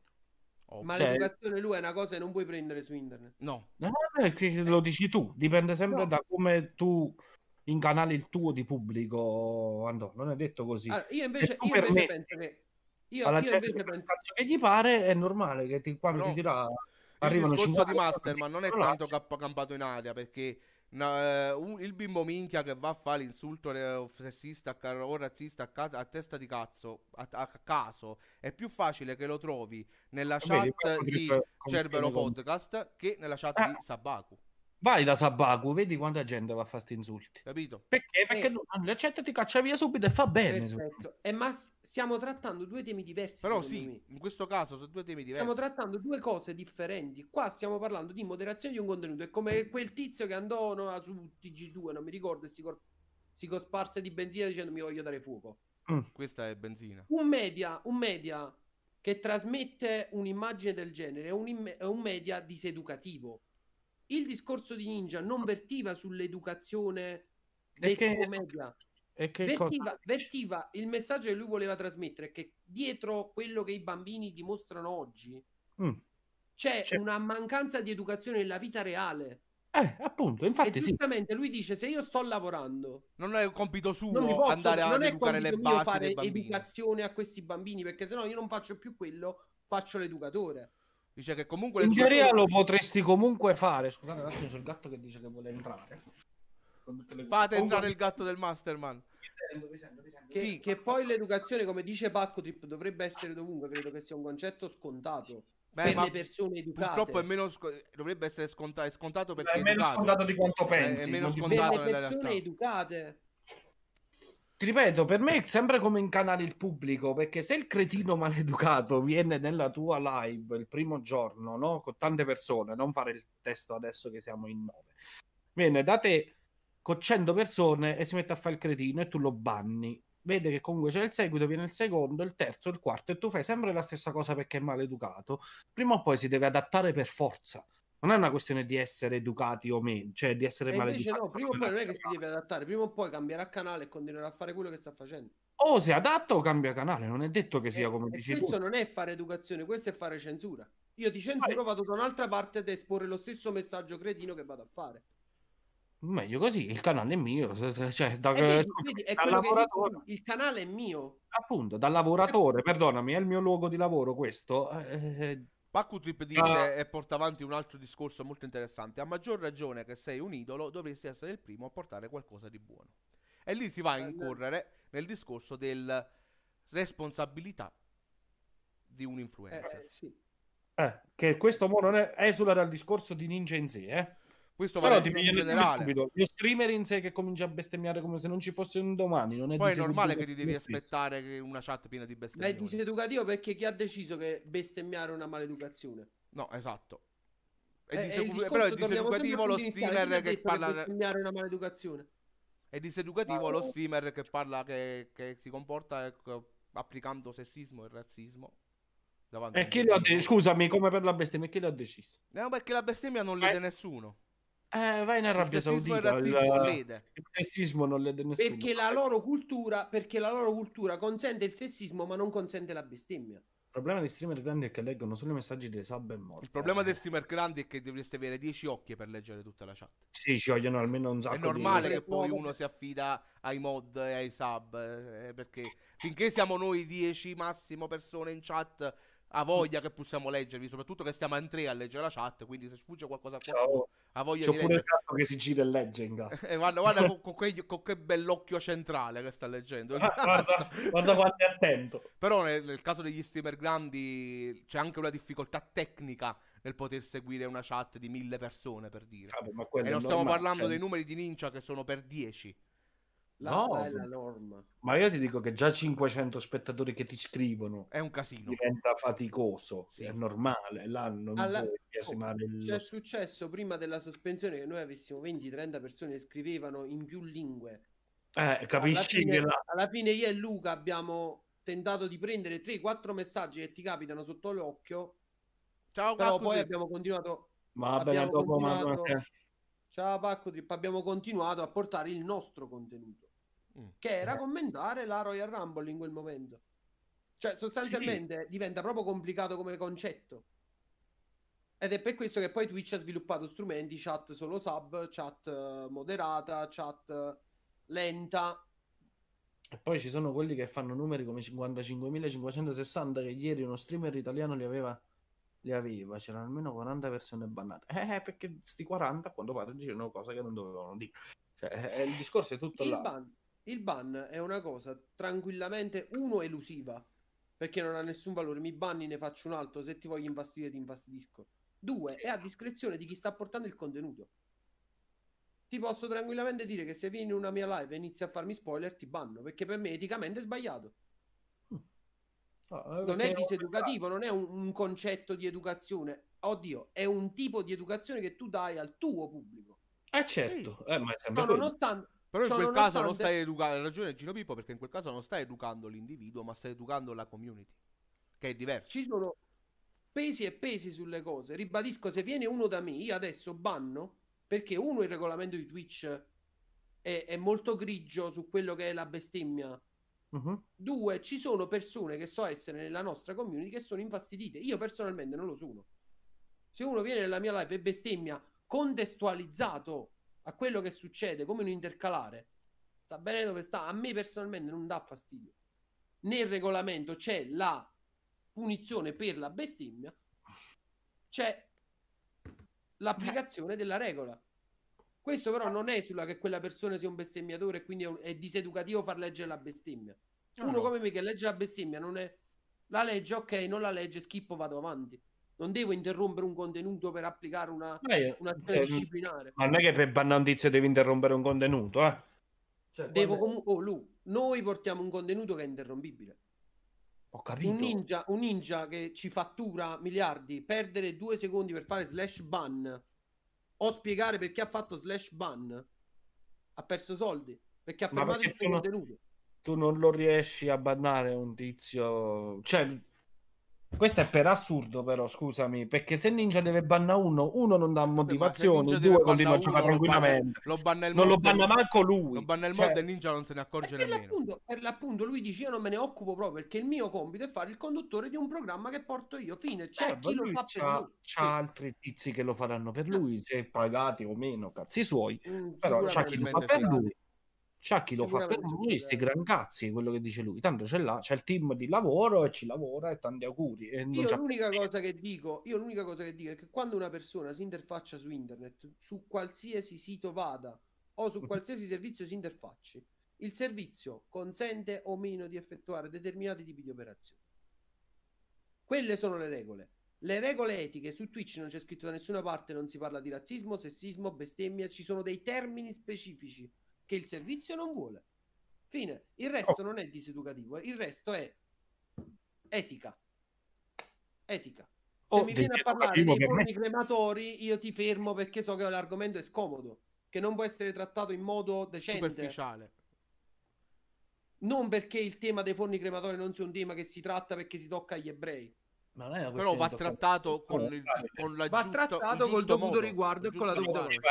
Vai troppo per estremo, perdono. No, vabbè, ma è l'estremo che poi si può applicare anche a cose meno estreme, però ci sta come No, esempio, è. È sempre stupido, dipende pure da come tratti. Io non penso che se uno ti parla dei forni crematori, fermo restando che rimane in demo, te lo tratta in un modo abbastanza, eh, per quanto può essere superficiale, no? Ma te lo tratta in un modo, che ne so, con curiosità o roba varia. Io non penso che tu pigli e lo banni perché aver nominato i forni crematori. Vabbè, No, però ti fermo. Però, E- come e dice il professor tanti Ru- livelli di moderazione. Ti fermo, ti dico non è la sede.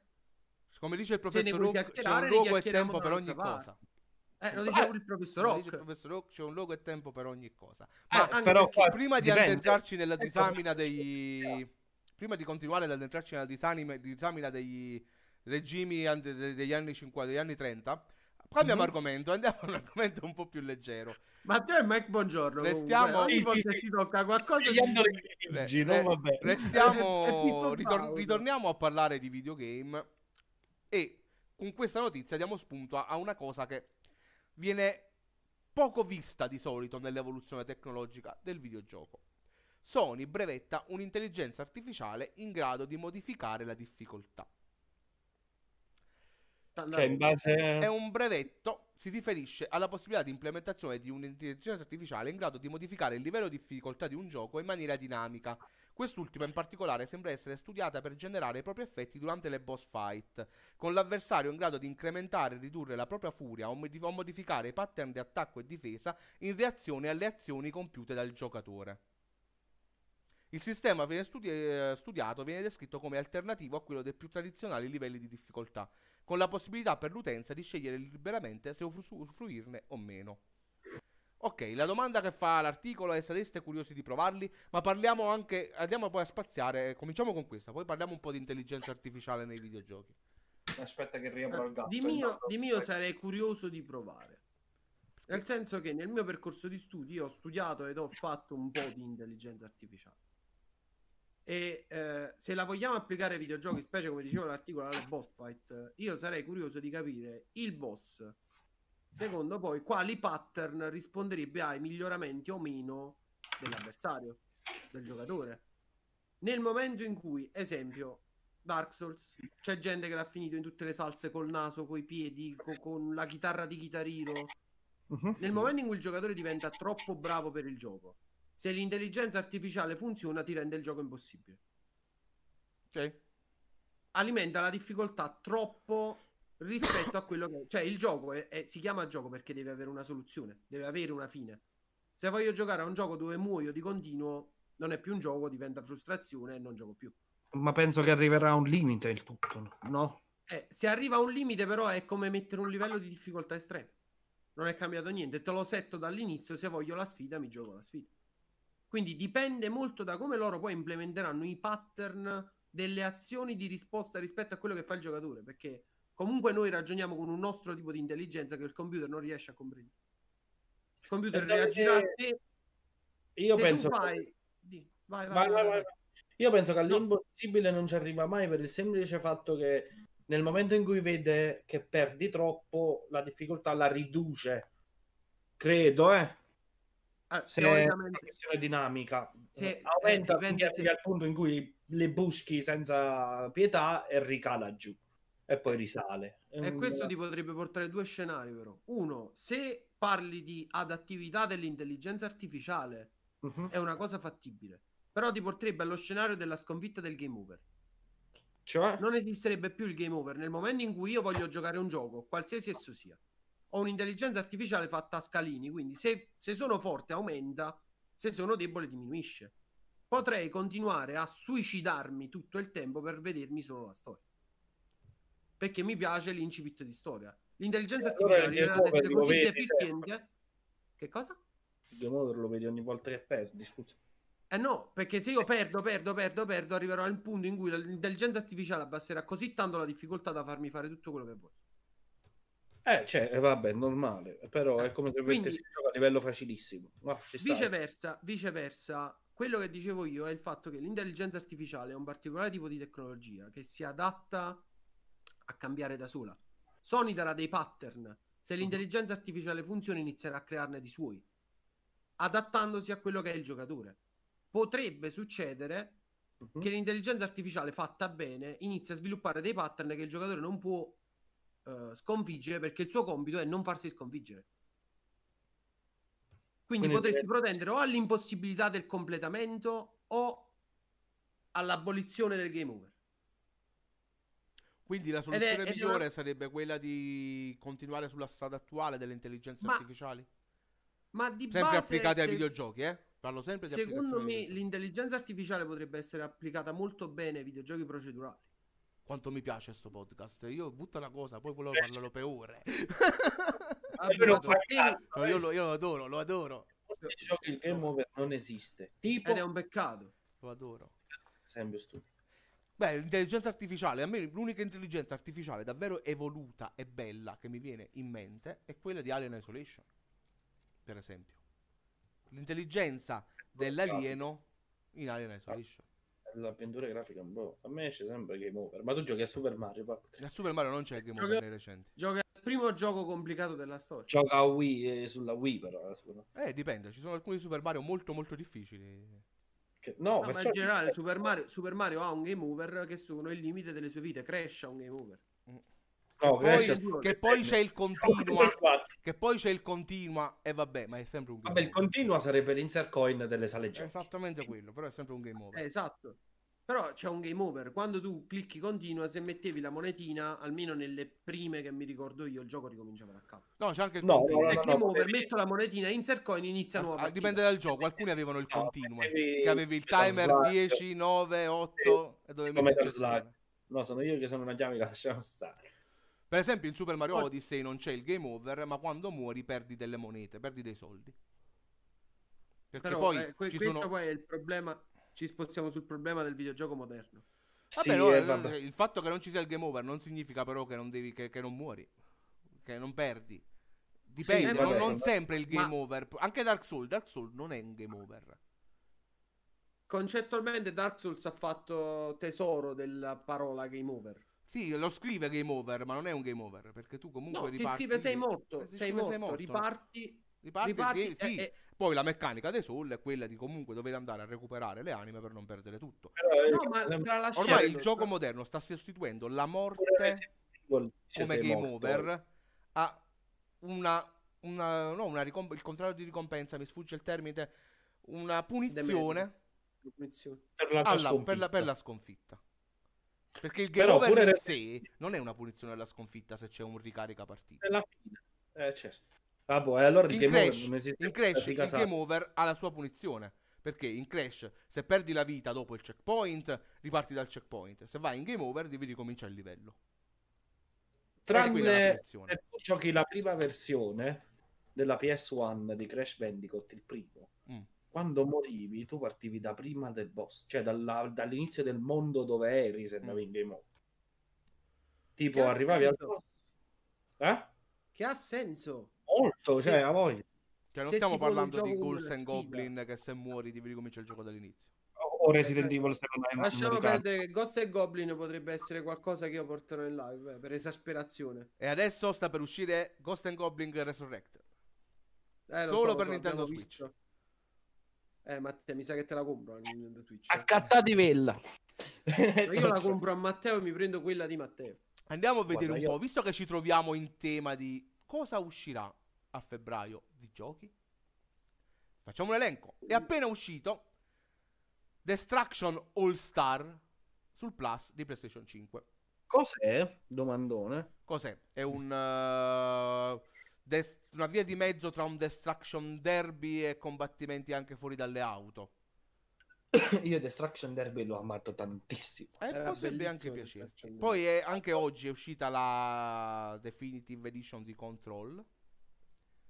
Sì. Dopo eh, domani Eh, ma per- se, se non, se non mi sbaglio, la Definitive Edition di Control ha portato al fatto che Control fosse gratuito. Non mi ricordo su quale sia. su Io attendo Freud eh. Game Pass. Ed Game è Pass? ancora gratuito su Game Pass. Poi esce Even, un indie interessante, esce per le console, è già uscito per Switch e PC il mese scorso. Esce Mm. Werewolf The Apocalypse, che non sembra essere un RPG nel mondo dei lupi mannari, del dark world del- di vampiri, werewolf, quella serie lì di giochi di ruolo cartacei. Mm? The Nioh Collection esce Nioh 2 per PC, Mm. finalmente, con tutti i DLC Uh. usciti finora. Uh, Che sapevo che Gino Pippo sarebbe stato triggerato Eh, dal vedete. 2. L'espansione di Magic The Gathering uh, Caldame, Gino Pippo vuole imparare a giocare. che esce il 5 e febbraio. qualcuno mi insegna a giocare a Ciao. Gabri. Insegnate a giocare a Gino Pippo. Insegnate a Gino Pippo a giocare a Magic. Io gli posso insegnare a perdere a Pokémon Trading Card Esce Game. Little Nightmare provo, 2. dopo ci provo. Little Nightmare 2 l'11 febbraio. Vi ricordo che c'è la mia serie ad Halloween di Little Nightmare e l'ho trovato un giochino davvero bello. Ah, Little Nightmare, ok. Il no. 12 Bravo. febbraio esce Super Mario 3D World con Bowser Fury. L'unica grande cosa per Nintendo Switch, l'unica grande esclusiva. Tutto bene, Gabri, tutto bene. Gabri, tutto bene. Esce King of Sea, che è un action GDR italiano, ambientato nella pirateria. Tu non sei un personaggio, ma sei una nave. Bello, già immagini i presupposti. È un procedurale action GDR a tema piratesco. se Esce il 18 febbraio per PC, PlayStation 4, Xbox One e Nintendo Switch. Ciao Cipos, buonasera. a tutti amici. Persona 5 Striker, il Musu di Persona 5, il 23 febbraio per PlayStation 4, Switch, PlayStation e PC. Ghost and Goblin Resurrection, il 25 di febbraio per Switch. Hellpoint. E per finire un'altra esclusiva Switch, Ciao famiglia, ciao Mati Twitch. Bravely Default 2. Ciao Mati! È riunita tutta la famigliola, Mati, sì. Eh, vabbè, ma io i VIP li scelgo. I miei VIP sono selezionati al, milli- al millesimo. Ma ti manca Rad. Eh, Rad, Rad non è già capito. uscito, scusa. Manca Sì. Anthony. Ah, ok. Sì, sì, sì. Non manca nessuno, non ti Vai. preoccupare. Ma Anthony sta facendo il fravecatore. Sta, fa- sta oggi. facendo il favegatore a casa oggi, Anthony. Cucciolo. Dopo Fategli questa una- breve parentesi, passiamo a un altro argomento rompipalle. Esuliamo Ok. un po' dal mondo dei videogiochi e parliamo delle iene. Mm, Cosa è Le successo? Iene. Luigi Pelazza, lo conoscete tutti, è stato Sì. condannato a due mesi di carcere, saranno convertiti in una multa di 15.000 euro, per violenza privata ai danni della giornalista Guia Soncini, che durante il servizio eh, si è introdotto nell'abitazione illecitamente per farle l'intervista, eccetera. Ma non parliamo, non parliamo dell'argomento in sé, ma parliamo delle iene. Ok, che vuoi sapere delle iene? Cosa, vai. no, no, voglio sapere cosa ne pensate. Vai. Prego, Masterman. Devo cominciare io e non Prego, finiamo prego, più. Oh, no, Ah, abbiamo eh. tempo, non ti preoccupare, ma se malvati, vai. Eh, eh, le iene hanno due facce della... Eh, a striscia non parlare di Among Us. Allora, le iene hanno due facce della medaglia che eh, vatti a pesca poi se sono la stessa, nel senso, quando li vedi trattare determinati servizi, esempio, ehm, come si chiama? Chico Forti, Mm. no? Sembrano molto improntate sul giornalismo d'assalto, no? Di quello bello tosto. Poi però vai a vedere pure, che ne so, i servizi sulla mafia e noti che un pochino, un minimo di controsenso ci sta e non possiamo dire dove è il controsenso perché sennò parleremo di politica attuale. Mi sa che se tu ci. Un attimo solo, Luca. Diamo spazio a Mati. Ci racconta una barzelletta. Figlio, Padre. vedi quei quattro alberi? Un alcolizzato ne vede otto. E il figlio risponde: Ma papà, sono due. Vabbè, Una boh, bella barzelletta, signor, signor Mati. Ma perché? Abbiamo perso tre spettatori dopo questa Eh barzelletta. Tu vabbè, non- pazienza. Che vuoi che sia? Vai, continua pure. Vai Ciao, Groppo. Mati, così rimaniamo solo noi tre. Comunque, ciao, Groppo. Comunque, eh, e quindi senza contare, io ho visto il servizio su Scarcella, esempio stupido. Ok. Voi lo avete visto? No. Non l'ho Sì. visto. Riassuntino, Scarcella eh, nominato come il maggior social media manager, il più importante social media manager del mondo, dicevano. hanno fatto un servizio dove eh, praticamente lo smontavano, sbugiardavano in tutto e per tutto. E poi si è scoperto che eh, in parte non era proprio così. Cioè non era proprio come dicevano le Iene, stessa cosa il come si chiama? Il servizio sulla Blue Whale, quello lo ricordate o, o il caso penso. Stamina. Il caso Molto Stamina. grave. il servizio sugli ma pure stupidaggini come il servizio sui sugli eventi dei videogame mi pare che era LOL Sugli sport. sul- sì. sugli sports trattati in una maniera superficialissima Eh, e poi eh, vai a vedere il servizio per esempio su Chico Forti o sulla strage di Erba e ti sembrano almeno bene o male molto competenti Forse questo Mo- sarà dovuto, secondo me, a come lavorano le Iene, perché le Iene danno completa libertà al giornalista di fare il proprio, di scegliere e fare il proprio servizio. Quindi sì può dipendere anche dal singolo. È quello che ho pensato io all'inizio, dipenderà dal giornalista, no? Va, che ne so, Piff e fa una cosa, va, eh, come cazzo si chiama quello del servizio di Chico Forti e ne fa un'altra. Il problema è che il servizio su Chico Forti e il servizio su Scarcella sono Mm? fatti dalla stessa persona. Eh, Quando tu toppi in quel modo sul servizio su Scarcella, perché lui poi eh, in altri podcast e su internet ha portato altre eh, prove no, a supporto del fatto che lui è stato raggirato dalle Iene, no? che si sono, che non mi ricordo chi era la Iena, mo, eh, si è fatta, si è improvvisata come amico, sono entrati in amicizia, loro e avevano detto vedi che ti chiamiamo perché ti dobbiamo fare uno scherzo telefonico e poi non era uno scherzo telefonico era quello sbugiardamento che poi è successo Eh, e quindi pensi se tu sei arrivato a fare questo per rovinare Scarcella e vattela a vedere poi se era veramente cioè magari c'aveva pure ragione la Iena no? quello era un truffatore e se non era così e allora il servizio su Chico Forti sarà pure serio tanto quanto quello su Scarcella, quindi un valengazzo. E quello sulla strage di Erba, perché perdi credibilità poi quando toppi a questi, a questi livelli e in questi modi, secondo me. Credo che questo O sia un sbaglio? problema del- in generale dell'infotainment nella televisione, perché anche Striscia la Notizia è così. Io ricordo una delle ex iene, no? Di... Non mi ricordo però il nome, che fu intervistata alla 7. No, o da tipo qualche podcast su internet e disse io quando andavo a intervistare gli evasori fiscali questo lo possiamo dire perché Berlusconi lo sappiamo che è stato un evasore fiscale tanto di sentenza tanto di sentenza. quindi non è nessun attacco al governo Eh, quando gli- andavo Forse dagli Pablo evasori Trincia fiscali ti riferisci. Bravissimo, Pablo Trincia. Eh, quando va- andavo dagli evasori fiscali, io lo sapevo che il mio proprietario era un evasore fiscale. Però quando loro cercavano di giustificarsi, se- eh, nessuno ha mai detto nulla, perché se una persona mi avesse detto vai dal tuo capo perché lui è il più grande evasore fiscale d'Italia, io mi sarei dovuto sta zitto. O sbaglio? Quindi in Eh. quel momento è normale che faccio il mio servizio finché a me non mi dici niente, sto nel giusto. Eh, eh, però capisci, se già a monte della tua azienda c'è il problema e tu non lo hai mai ovviamente andato, cioè non sei mai andato a scavare su quello. Quanto senso può avere fare un programma del genere? Oppure quando ti interessi di politica e attacchi, che ne so, Movimento 5 Stelle, come Partito Democratico, come chissà chi altro, quanto senso può avere se il tuo proprietario è comunque il leader di un movimento politico, cioè di un partito politico?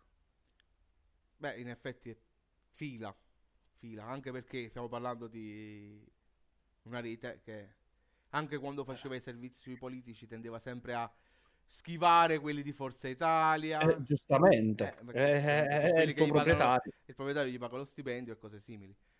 Comunque, a proposito pur- di Pablo Trincia, vi consiglio un podcast. Si chiama Mhm. Veleno. È un podcast fatto da lui, insieme in collaborazione con eh, un'altra giornalista che si chiama Alessia Rafanelli, che parla Mhm. dei fatti di Massa Finalese e Mirandola, successi una ventina di anni fa ormai, che se- è molto interessante, è molto molto crudo, però vi consiglio di seguirlo perché l'abbiamo letta la barzelletta Mati, ma non possiamo leggerle tutte, soprattutto quando stiamo facendo discorsi seri. Ah, io vorrei sapere l'opinione di Gino Pippo. Mm. Ah, la, la mia opinione sulle Iene è abbastanza forte, nel senso che eh, innanzitutto io penso che il mestiere di giornalista, specie se giornalista d'azione, debba essere eh, considerato in maniera molto molto più seria. Il giornalista è qualcuno che, il cronista soprattutto, perché poi quello che fanno le Iene, che sia leggera o pesante, è cronaca Mhm. debba raccontare il fatto per quello che è, Appunto. non dare una sua opinione su quello che è un fatto. Esempio stupido, servizio medio delle Iene, che sia il tema più stupido del mondo, come che sia un tema estremamente forte, pieno di tagli. Sì. La post produzione è importante per dare un indirizzo a quello che tu stai mostrando. Non è una live dove tutto quello che succede viene ripreso. Se le Iene avessero messo su Chico Forti, perché io credo che quello su Chico Forti sia stato uno dei servizi più completi Mm. da parte delle Iene. Più di altre due cose- giorni. No, ma tra le altre cose hanno portato alla luce dell'opinione pubblica un problema italiano che sussisteva da più di vent'anni. Sì, che nessuno si era mai cagato di che strisce. nessuno si era mai cagato e da là in poi è entrato in politica, è entrato nell'opinione pubblica sul Ma pure la strage di Erba, eh. Pure la strage di Erba. Eh, però la detto- strage di Erba è l'inverso. In Italia se la sono cagata prima i giornali, poi le. Ma le Iene se la sono cagate come opposto, nel senso la stampa ha dato per eh, condannati ed era scontato per loro Olindo e Rosa. Le Iene hanno detto: Ma siete sicuri che sono loro i veri assassini? Eh, il, il problema è il modo in cui lo fai. Eh, lo so. È Eh, il modo poi- in cui lo fai. Se tu avessi dato so, un'intervista so. integrale su quelle che erano le opinioni di Olindo e Rosa Bazzi, Mhm. quando sono andati a intervistarli in carcere. Non loro l'ho, non reale. No, ci sono tagli, tagli evidenti tra le altre cose perché le Iene, Mhm. per il loro modo di farli, mettono di proposito. Sì, sì, quelli tagliano pure i respiri, tanti di quei tagli che fanno. Cioè, Il, il problema sostanziale verte sul giornalismo. Innanzitutto, il giornalismo deve descrivere un fatto. Tralasciando ad esempio quello che diceva la iena pentita che dicevi tu prima, di cui non mi ricordo il nome. Non è una iena pentita, è solo uno che ha smesso di no, lavorare no, per le iene. iene, E è- parlando delle iene gli ha spiegato come faceva. Ok, perfetto. Eh, questa persona che mi viene a dire io faccio il giornalista per le iene, devo intervistare gli evasori fiscali, mi comporto in un modo, il mio proprietario è un evasore fiscale tento di evitare il, eh, il confronto con quella problematica che poi è di ordine pubblico. Ma non glielo ha mai posto nessuno. Quello, quello non glielo deve porre nessuno. E anche sudditanza In Italia psicologica. eh. l'articolo 21 della Costituzione Mhm. dice che ogni giornalista e ogni cittadino ha diritto di manifestare liberamente il suo punto di vista. Se Mm. per lui il problema di Berlusconi perché gli pagava lo stipendio non era un problema, non ne doveva parlare. E Infatti non Doveva parlare parlato. degli altri. Doveva Infatti parlare degli altri. Però non può poi autoaccusarsi, tra virgolette, di ipocrisia dicendo io, cioè il mio datore di lavoro, il più grande evasore fiscale d'Italia, tento di mettermi da parte perché se no è un problema. Ciao Normucca. Vabbè, qui si rientra anche Ciao, nel discorso di prima dell'etica. Eh, Sì, esatto, ma, non è, ma- ma non è manco il mettersi da parte. Lui faceva semplicemente a me nessuno mi è venuto mai a dire il tuo capo è un evasore fiscale. Perché sennò a sto punto io avrei alzato le mani e c'hai ragione.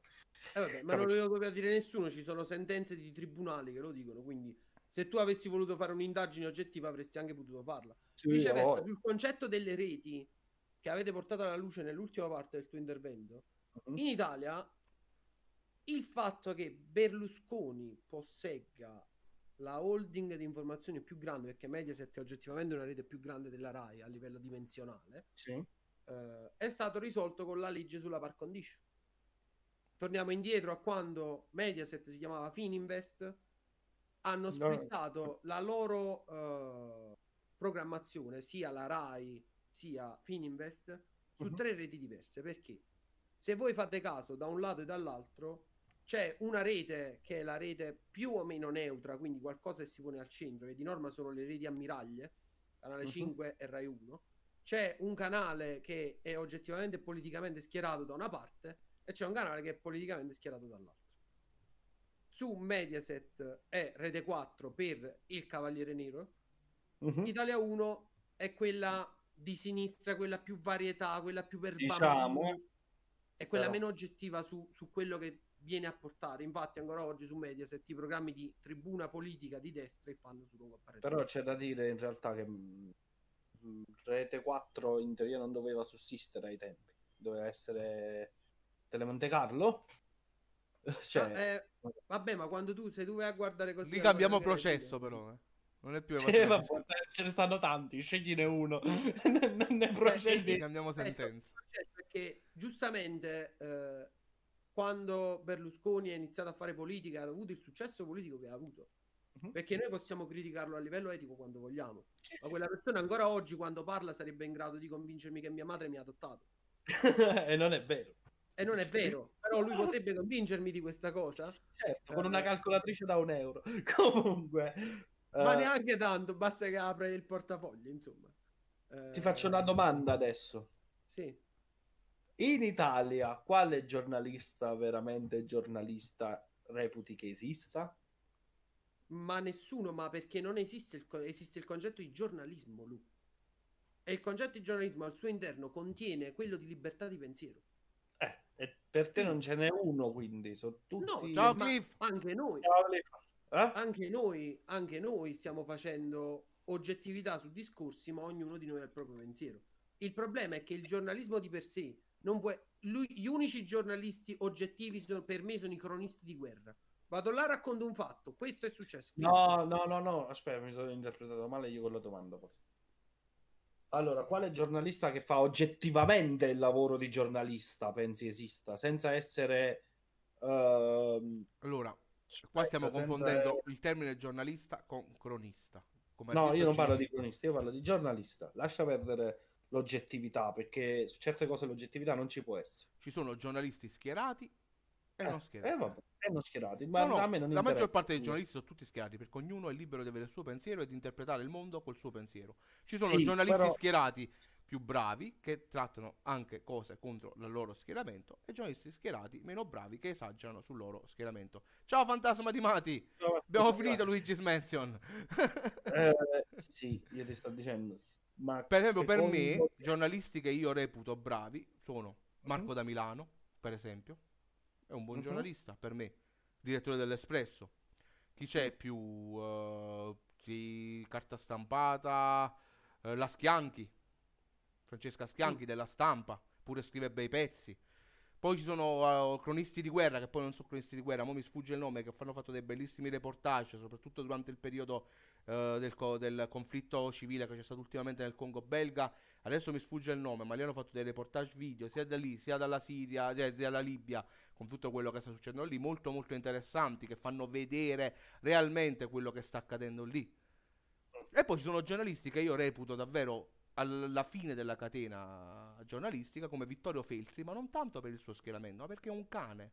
Non è lo schieramento il problema. Io ti faccio un esempio stupido. Quando io mi sono andato a rivedere, perché ovviamente 15 anni fa chi cazzo se la seguiva? La pel- Cioè, parliamoci chiaro. Sì. Io rivedevo vecchie interviste, o... ma pure a livello di satira. Comunque di Santoro, esempio stupido, no? Ok. Ed era molto più... Mo, per quanto possa essere schierato, io non lo so, manco mi frega se sia schierato. È schierato. Però, eh, lo so che è schierato, però sarà schierato a sinistra, benissimo, contro Berlusconi. Se io vado a fare intervista a Berlusconi, però incalzo Berlusconi, giusto? Sì. Pigli Bruno Vespa, lascia perdere che è schierato a Berlusconi, va a intervistare Renzi, quindi sarebbe schieramento opposto. Più o meno. Però non incalza Renzi quanto Santoro, sì, più o meno, eh, Sì, sì, sì, sì. sì. diciamo a livello teorico. Non incalzi Renzi quanto e come Santoro incalzava Berlusconi. Capisci che intendo io? Eh, ma quelle sono metodiche poi di, di fare giornalismo. Hai fatto l'esempio di due persone che fanno giornalismo in maniera visiva. Sì. Santoro e Vespa. Quasi infotainment. Conduttori prima. Erano? Ciao Matt, Sono grazie per prima- essere passato. Sono Ciao, prima Matt. conduttori Mhm. e poi giornalisti. Perché se vai a vedere un pezzo di Santoro o un pezzo di Vespa escono come editoriale su giornali a caso, che gli offrono lo spazio. Eh, il modo di incalzare o meno eh, una questione fa parte del tuo modo di condurre o meno la tua Certo. trasmissione. Prendi per esempio Emilio Fede, persona non schierata con Berlusconi, ma, No, Ma chiappe da sposata con dietro, Berlusconi. eh, che gli parava le chiappe da dietro, che conduceva non un infotainment, ma un telegio, era direttore di un TG, Sì. che mancava di oggettività. Cosa che io condanno ancora oggi a Feltri, perché Feltri non è solo un cane come eh, giornalista, a tal punto da dover lasciare i suoi impegni con altri giornali e aprirsi una sua testata giornalistica illo tempore, ma è proprio un cane come persona, come modo di pensare. Ovviamente ci sono persone che, che ragionano come Vittorio Feltri e che diranno no, sei tu il cane e quindi Feltri la pensa per bene.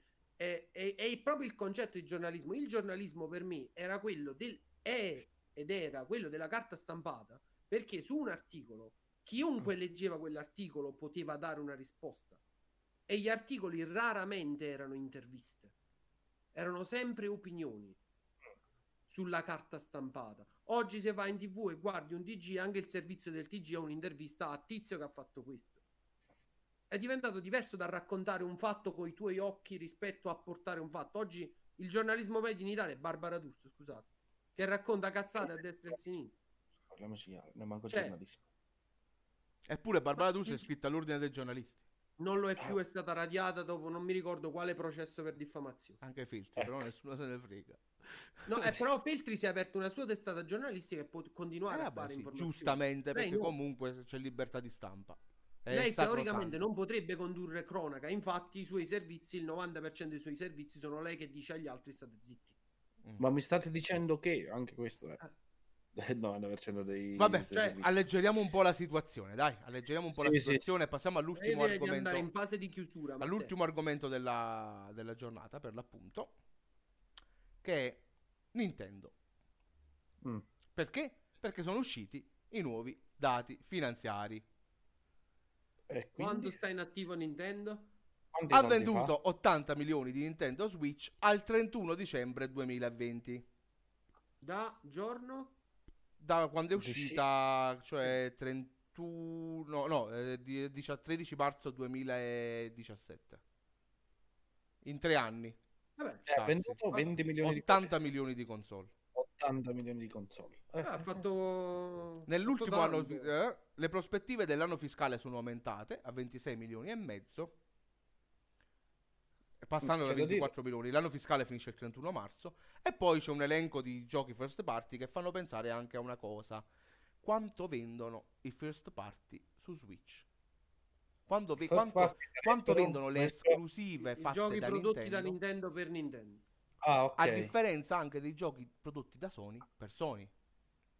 Vabbè, ma no- Eh, là, aspetta Matteo però. eh, c'è un discorsone. Cioè... No, no, ma io, io il discorsone, è il discorsone che voglio arrivare, non buttare i, ca- i ca- i Allora, dati a cazzo di È da, cane. tempo, è da tempo in memoria che se Nintendo avesse voluto smettere di fare console e, Faccio e vendere Un solo poco- esempio, Mario Kart 8 Prego. Deluxe, che non è un gioco originale Switch, ma è una remaster di un gioco uscito per Wii U, Mhm. che solo su Switch ha venduto quasi 34 milioni di copie.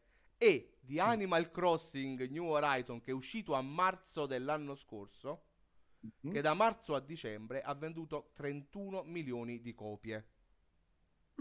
Eh, Stiamo parlando di un gioco che in 9 35% mesi delle per- Eh, ha, Però stai parlando di, di- di un successo mondiale perché prendi dei dati, 80 milioni di console vendute in tre anni, gioco uscito in 9 mesi, il 40 45% delle persone che, che hanno comprato la detengono console, hanno comprato, hanno il comprato gioco. il gioco. Esatto. Questa, eh, ma questa è stata sempre la, la croce La politica di. Nintendo. No, Sì. ma è croce e delizia di Nintendo. È croce e delizia di Nintendo perché Nintendo ha sempre fatto console più giochi per Nintendo. Sì, sì, è sempre è nato così. Cioè, praticamente Nintendo, per quanto riguarda. Cioè, per esempio, si va a e- collegare anche a un'altra parte del report finanziario che ha fatto uscire fuori che l'uscita di Animal Crossing ha spinto Sì. molte famiglie a che già possedevano una Switch a comprare un'altra Switch. Ok, però ti dico, Nintendo è sempre è nata proprio con quel presupposto. Esempio stupido, eh, Nintendo Super Mario, no? È, è sempre portato in auge il proprio marchio a discapito dei giochi di terze parti, no? Perché parliamoci chiaro, chi comprava Nintendo, per, per quale motivo lo compri? Io non penso che compri Nintendo per giocare a PES. Beh, in realtà il form factor di Switch ha convinto anche per eh, il fattore portabilità. Adesso. No, io sto parlando dell'ultimo successo perché se vogliamo basarci su Wii U, Nintendo diceva, come detto, dichiarato Reggie Fils-Aime, ex, ex CEO del- di Nintendo of America, se non fosse stato per Switch, Nintendo avrebbe smesso di produrre hardware. Beh, grazie, mi hai presentato una cagata di cose con cui potevo uccidere le mosche al massimo, che era la Wii. No, Wii U, cioè, per l'amor del cielo, problema di Wii U purtroppo era in form factor, quando poi i giochi sopra erano pure bellissimi. Lasciamo perdere. Infatti, Ma molti, vabbè, giochi infatti di Wii U molti giochi di Wii U li stanno portando praticamente tutti su Switch. E stanno Nin- Mario Kart 8 Nintendo- Deluxe ne è la prova che ha fatto 34 milioni di copie solo su Switch. Però Nintendo è sempre nata col presupposto di eh, prediligere giustamente e far uscire i propri giochi, a differenza di Sony. Sony non ha tutte le esclusive che ha Nintendo. Eh, vabbè, Se ma vai a Sony, non, ha, Sony Ah, non è parca di esclusive, eh. Perché Sony l'anno Appunto. scorso ne ha lanciate 3 di esclusive. c'è un discorso da fare a Last of Us Ghost of Tsushima e e aspetta, aspetta, aspetta. E mo mi sfugge. Uncharted, no? La No, no, cont- no, no. quello? Già No, anni no, prima. no. Eh, Però capisci, non so tutte le esclusive di Nintendo. Nintendo Ah, ma- c'hai ma c'è un discor- Donkey Kong, Mario, gli spin-off su Luigi, eh, Zelda è esclusiva Nintendo. sì. Sì. Eh, cioè, c'è cambi di i Pokémon, tutto, tutte esclusive. Già, ma, ma devi fare un discorso a ritroso, però. Eh, Sì, sì, già da prima- NES. prim- No, no, no, no, ma a, a parte già da NES, perché fa Dreams. parte di quello che volevo dire. Final Fantasy XVI è uscito in esclusiva per PlayStation 4. Final Fantasy VII Remake. Ma Dreams era comunque un gioco che ti Final- permetteva di creare Ma. Per esempio Sony ha anche esclusive terze parti, come anche Nintendo, per esempio Monster Hunter Rise che deve uscire. Sì, sì, eh, sì, sì, sì, ma io ti Però parlando Final Fantasy VII esclusive- Remake è uscito l'anno Ah. scorso, è esclusiva. Sì, ma Persona 5 io Royal. credo, credo fondamentalmente che il problema non siano le esclusive. No, guarda, qua il Sì, discorso no, questo, qua si sta pensando come mai aspetta, su una console che ha all'attivo 120 milioni di vendute, che è PlayStation 4, non si arriva Mm. ai numeri delle esclusive che ha su una console meno performante, che ha all'attivo Per- 80 milioni di console. E Sony non ha mai avuto questo. Ve lo spiego subito. Ve lo spiego subito metodo il mio lavoro. punto di vista su questa cosa. Le console Nintendo, da che mondo è mondo, sono fatte per coinvolgere in maniera pratica le persone. Guardate un attimo l'evoluzione a partire dal Super Nintendo. Mm. Da Hunter io potevo giocarci, però dovevo avere la pistola che sparava al tubo catodico. Sì.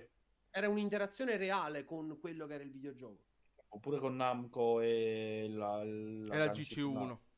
Sì, però è, è questo Però è che dopo. ha portato avanti Nintendo fino ad oggi.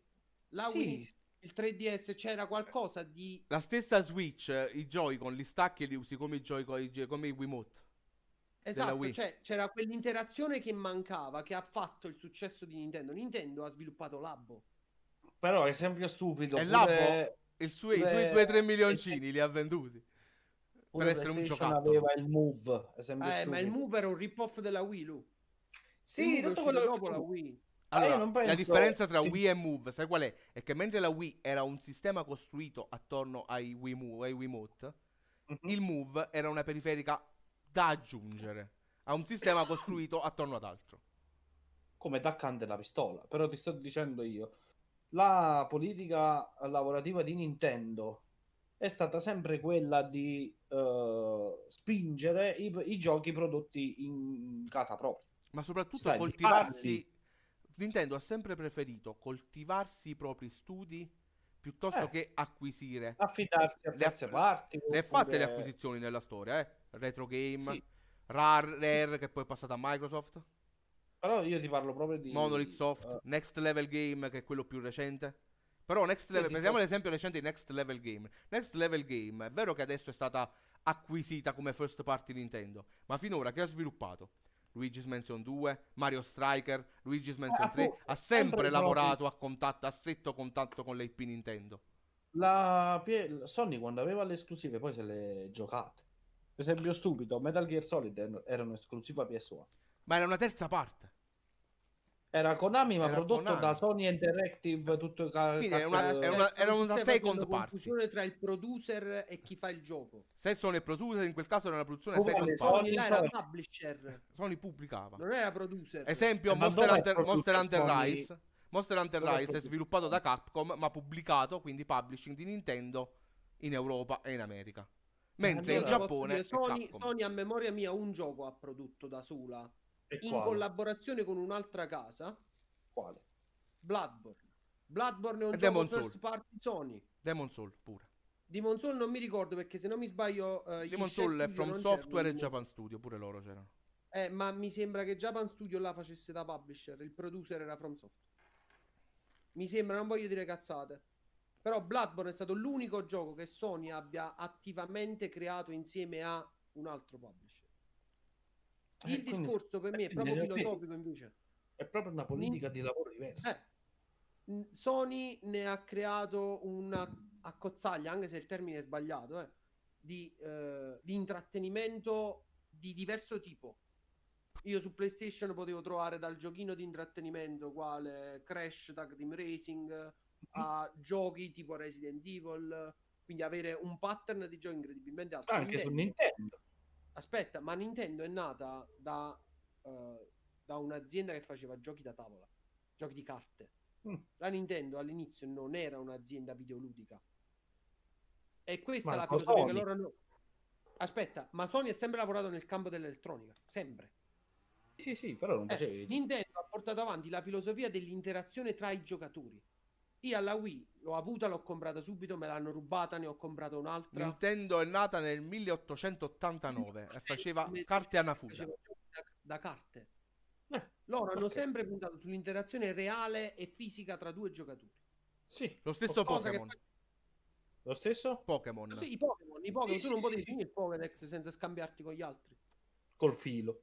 Non lo Eh, ricordo. col- Ah, voi. Che non ha mai funzionato tra le altre cose, mortacci loro. Non è vero, funzionava, era il tuo, A me non era funziona. Eh, t'ha filo fallato. Non è stati i quattro originali Nintendo, non hanno funzionato. E allora boh, c'era qualche problema di fondo perché io voglio scambi. Comunque, Non sono mai stato in grado di fare uno scambio, mi dispiace. Eh, è Sta proprio di la fatto- filosofia- sì, sì, è proprio la politica di entrambe le software house. Viceversa, prendi, prendi il terzo incomodo che è Microsoft. Mm. Microsoft impegnata nella programmazione elettronica da quando è nata, da Mhm. quando è nata, ha tirato fuori il suo, eh, innanzitutto il suo hardware, cosa che Microsoft non fa. Mm. Microsoft non produce hardware a differenza di Sony, a differenza di Nintendo. Ha Sì. tirato fuori il suo software estrapolando da qualcosa che già aveva. Si è Sì. creata con le acquisizioni un parco titoli che ad oggi, volenti o nolente, è il più grande parco titoli tra tutte e tre le software house. Per tutte le Quando acquisizioni che usciranno? Quando usciranno. Sono Eh. Ma qualitativamente? Eh, quale si, si E vedrà lui quando. Però stiamo parlando Microsoft di No, Bethesda. no, no, no, parlo di parco titoli. eh. Stiamo parlando di Ah, Bethesda, quindi del Death è parlata Roll, di Bethesda. quindi Doom, quindi Quake, quindi Unreal. Stiamo parlando di BioWare, eh, no, di, Bi- di Ok. Obsidian. Che sono tutti E quelli... io pongo la domanda, io te la pongo da ignorante, no? Diciamo, questi titoli competerebbero, competeranno con, che ne so, seguito di Death Stranding, The Last of Us 3, sto portando a caso. eh. Stiamo Uh, parlando- Volendo sì. Volendo sì. Sì, possono competere. Volendo- Esempio, Eh, Io ti dico, prendi due titoli similari. Uno multipiattaforma come potrebbe essere un FPS tipo COD. ok, Nuovo capitolo di Call of Duty. Prendi Doom, Sì, che fino ad oggi è stato multipiattaforma, sì. che diventa esclusiva Microsoft. Chi è affezionato alla storia del Doom Guy Mhm. sta da Xbox. Oggi è quello il- il- la cosa che muove molto eh, il mercato. Ora ti faccio un esempio stupido. The Last of Us pluriplayer premiato e, e- e Doom. Se sei affezionato ai due, quale scegli? Dipende da quello che voglio giocare. sì. Dipende da quello che voglio giocare. E non hai risposto, però. No, la mia risposta te la do in maniera personale. Io già sulla PS4 non volevo comprare PS4. L'ho comprata perché Kingdom Hearts inizialmente, dieci anni fa, doveva, era esclusiva PlayStation. Eh, come Resident Evil 4. per Poi l'hanno spostato sul multipiattaforma e mi sono pentito di aver comprato una PS4 di mio. Mhm. È questo quello che fa muovere. Oggi ti posso dire che Doom potrebbe essere esclusiva Xbox e ci sono milioni di persone che pur di giocare a Doom compreranno Xbox. Però io guardando poi i Game Awards ti dico che esce The Last of Us 3 e, e- e milioni di persone si spostano su Sony. Ma è per questo che il giocatore medio ormai ha entrambe le console, di cui una sarà il modello Pro e l'altra sarà il modello schifo. O ha un PC. È una O ha un console. PC. Eh, O ha un PC e una console, perché la cosa che Doom fa... lo giochi col PC, vero? Sì, Perché- che lo giochi. Eh, La roba Microsoft esce pure su PC. Ed è questo che a me ha sempre fatto storcere il naso. Eh, Eh, vabbè, ma non tutti per- hanno un PC da gaming. eh. Io ti dico quanto ti costa? sul PC di Matteo probabilmente a, li- a dettagli grafici appaganti non ci gira. No. Che cosa? Doom? Doom Eternal. Ah. Doom Eternal a ultra, a ultra incubo con dettagli grafici medi sul PC di Matteo que- con cui lui gioca e stream ma non gira. È questo quello che, di cui Ma Microsoft gira, si è- gira. Non a 60 Quanti FPS, anni ha il PC di Matteo? 6 anni. 7 anni. Quando è la durata di una generazione di console 6 attuale? anni, 7 anni. Stiamo là, cioè capisci? A sto Il punto fatto sai qual è? È che se uno senza no PC sa ad accattare una console, spende 400 euro, si accatta l'Xbox, fa 15 euro di Game Pass, non sa ad accattare i giochi. e qua è, Lo fai anche è- sul PC eh, e c'è una cosa più performante che ti fa più cose, è quello che penso io. Ma no? non tutti piace giocare a PC. ed è qua che il circolo Ci del attacchino il joystick e l'Xbox hai giocato con l'Xbox. Cioè c'hai l'Xbox che ha la forma di un PC. Sì. Eh, è eh, qua quindi- che Per come giochiamo nostro noi, sì. eh, e va di nuovo all'argomento iniziale. Questo è quello che vuole evitare il cloud gaming.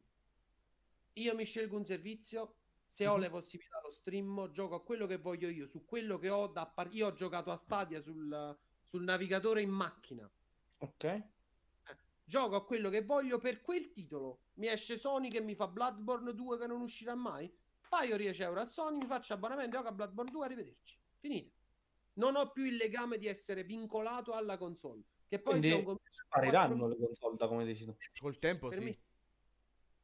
Ma già se guardi la, la crescita delle console, siamo passati da un'architettura a 8 bit a 16 bit, Power PC, X32, X64, oggi i processori che stanno in PS5 e Xbox sono processori di PC, sono Mm. APU prodotte da AMD. Si sono avvicinati sempre di più al mondo del PC finché in loro non spariranno e verranno inglomerate nel PC. E poi il PC più scrauso del mondo con Google Chrome mi fa girare Stadia, mi fa girare GeForce Now, mi fa girare giochi in qualità estrema a quattro soldi. E questa è la caduta del mondo del PC, del mondo del videogioco. Questo è un problema grave nell'industria videoludica perché tu spingerai sempre più persone a comprare cose che loro non possederanno più. Masterman che si fa la collezione di titoli non la potrà più fare, i suoi titoli non avranno più valore. Ed è quello il discorso. Allora qua inizia a diventare Perché non La- avranno più valore? Esempio stupido. Cioè la collector dei Crash fra vent'anni non ce l'ha più nessuno. Vabbè, Eh, ma ma lo stesso la- discorso della Eh. musica, non è che i vinili hanno smesso di stampare. Aspetta, eh no, nel Entrano momento in un discorso collezionistico. Cioè uno si compra il vinile non tanto per sentire la musica, ma per collezione. Eh, Oramai però sì. in cui la console che lo riproduce non c'è più, io non lo faccio più il disco. Già oggi stanno mettendo in commercio le digital edition e, fortunatamente ti fanno acquistare i titoli e te li tieni nella libreria. Quando sarà in cloud gaming, dove i giochi tu li giochi sul portale della persona che ti fornisce il servizio, tu il gioco non ce l'hai più. Stai pagando un abbonamento per usufruire del gioco, ma la copia del gioco non è tua. E Però capisci sta- che fino a, quanto puoi fino a quanti abbonamenti ti puoi permettere? Ah, non Appunto, è lì entra il discorso voglio attacca e stacca. Se mi Eh? voglio attaccare, è come l'assicurazione della macchina. Entra il discorso attacca e stacca. un, un mese a, a tutti i titoli eh, Nintendo, un, un mese a tutti i titoli Microsoft, un mese a tutti Faccio esempio stupido. eh, Crash eh, sta sul Now, no? Facciamo finta, non c'è. Sì. E Access per FIFA. E io voglio che tutte e due, ma ci fa due abbonamenti. Eh, però si tira a catta FIFA quando spendivi? 70 euro. 70 Questo è euro. Tu probabilmente con due abbonamenti ne ha fatto 30 e hai giocato per tre mesi. Crash da Ciao, Rob. finito. Buonasera, Rob. Ciao Robs. Crash sì, vabbè. FIFA. Esempio stupido, eh, perché mo ne ho fatti due. Però io penso che il videogioco... Parlo esempio nostro, eh, videogiocatore medio. gioca a Crash che è il titolo platform. Poi ci sarà un gioco di trama e sono due. Fai conto che è stato su un altro cloud e su due abbonamenti. Lo sportivo, terzo abbonamento, e poi ci metti l'FPS, quarto abbonamento. Io tutto quello che vuoi tu, però eh, ogni mese mi costa un botto. Là Eh, invece la spesa è unica una volta. Ma tu sottrai un attimo però i costi di quelli che tu dovevi anticipare per console, periferiche e TV adeguate. Inizia a levare questi. E sono tutti soldi che teoricamente da te non escono più. Inizia a levare il fattore che tu non sei più vincolato a dire cazzo io però volevo che a Ghost of Tsushima tengo l'Xbox. Quindi che a te eventualmente l'Xbox. Sono tutti costi che tu detrai. E come Mhm. fatto che in coppa all'iPhone mo non escono più i caricatori perché loro, tolta la cazzata del eh, green friendly, ti dice una casa ne tieni 50, usane uno. È lo stesso Eh, il discorso. Sei moccato nuovo per la prima volta. Mia sorella si è comprata l'iPhone, non le è uscito il caricabatterie. Però danno per, scontato, danno per scontato che tu ne abbia un altro a casa. E se non ce l'ho? Ma Eh, c'è cattato- quattro parte. Te lo devi comprare. Ed è questo il discorso su cui loro ti, ti vincoleranno. Togliendoti l'hardware, loro ti vincoleranno a dire vuoi giocare a questo? Devi venire a giocare da me. Non lo vuoi giocare più? Staccati da me e vai da un'altra parte. Se ti senti di sostenere la spesa di 80-90 euro mensili per giocare, perché magari tu sei un giocatore e vuoi giocare, quello è il tuo intrattenimento, spendi 90 euro mese. Cosa che tra le altre cose, e direi poi di chiudere qua la live Sì. perché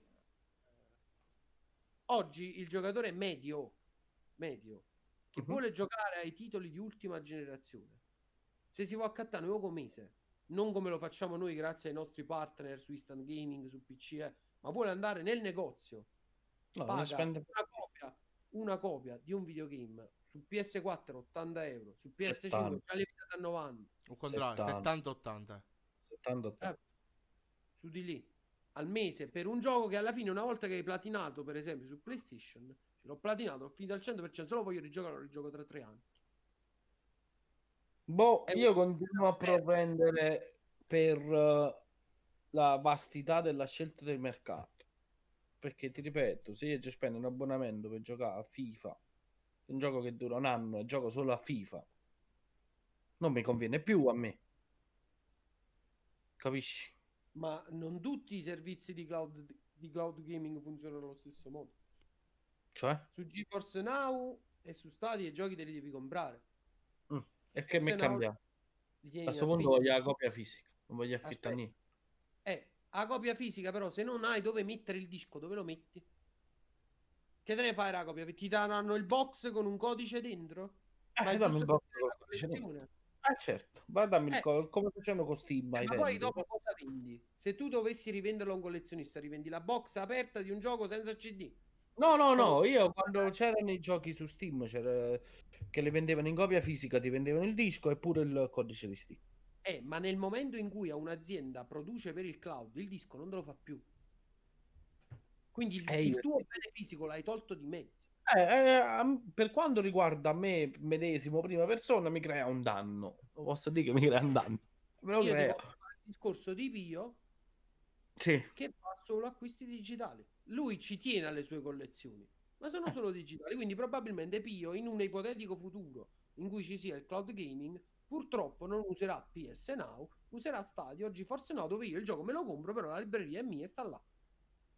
E avrò Ok. Però, boh, ti ripeto, per quanto riguarda, io parlo, ra- facciamo finta di schie- rappresentare due fazioni diverse, no?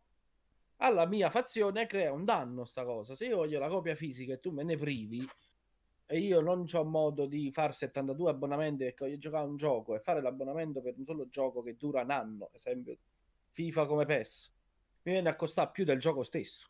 Per quando tu mi vuoi dare 70.000 giochi là, io non li voglio, ne voglio uno. Eh, ma Cioè- questo non dipende da te. Eh, lo so che non dipende da me, però eh, non mi dai più l'opportunità di scelta. Eh, ma Beh, non no. c'è più opportunità di scelta. È per proprio me è una cosa danno. Eh, infatti, se- allora stiamo dicendo la stessa cosa, per me è Sì, negativo. allora, stiamo dicendo la stessa cosa, però io non la vedo solo negativa. Cioè, non è stai solo fa- negativo, io lo- ti sto per eh, dicendo il lato negativo. Poi è positivissimo che io mi posso mettere a giocare pure con il telefono, benissimo.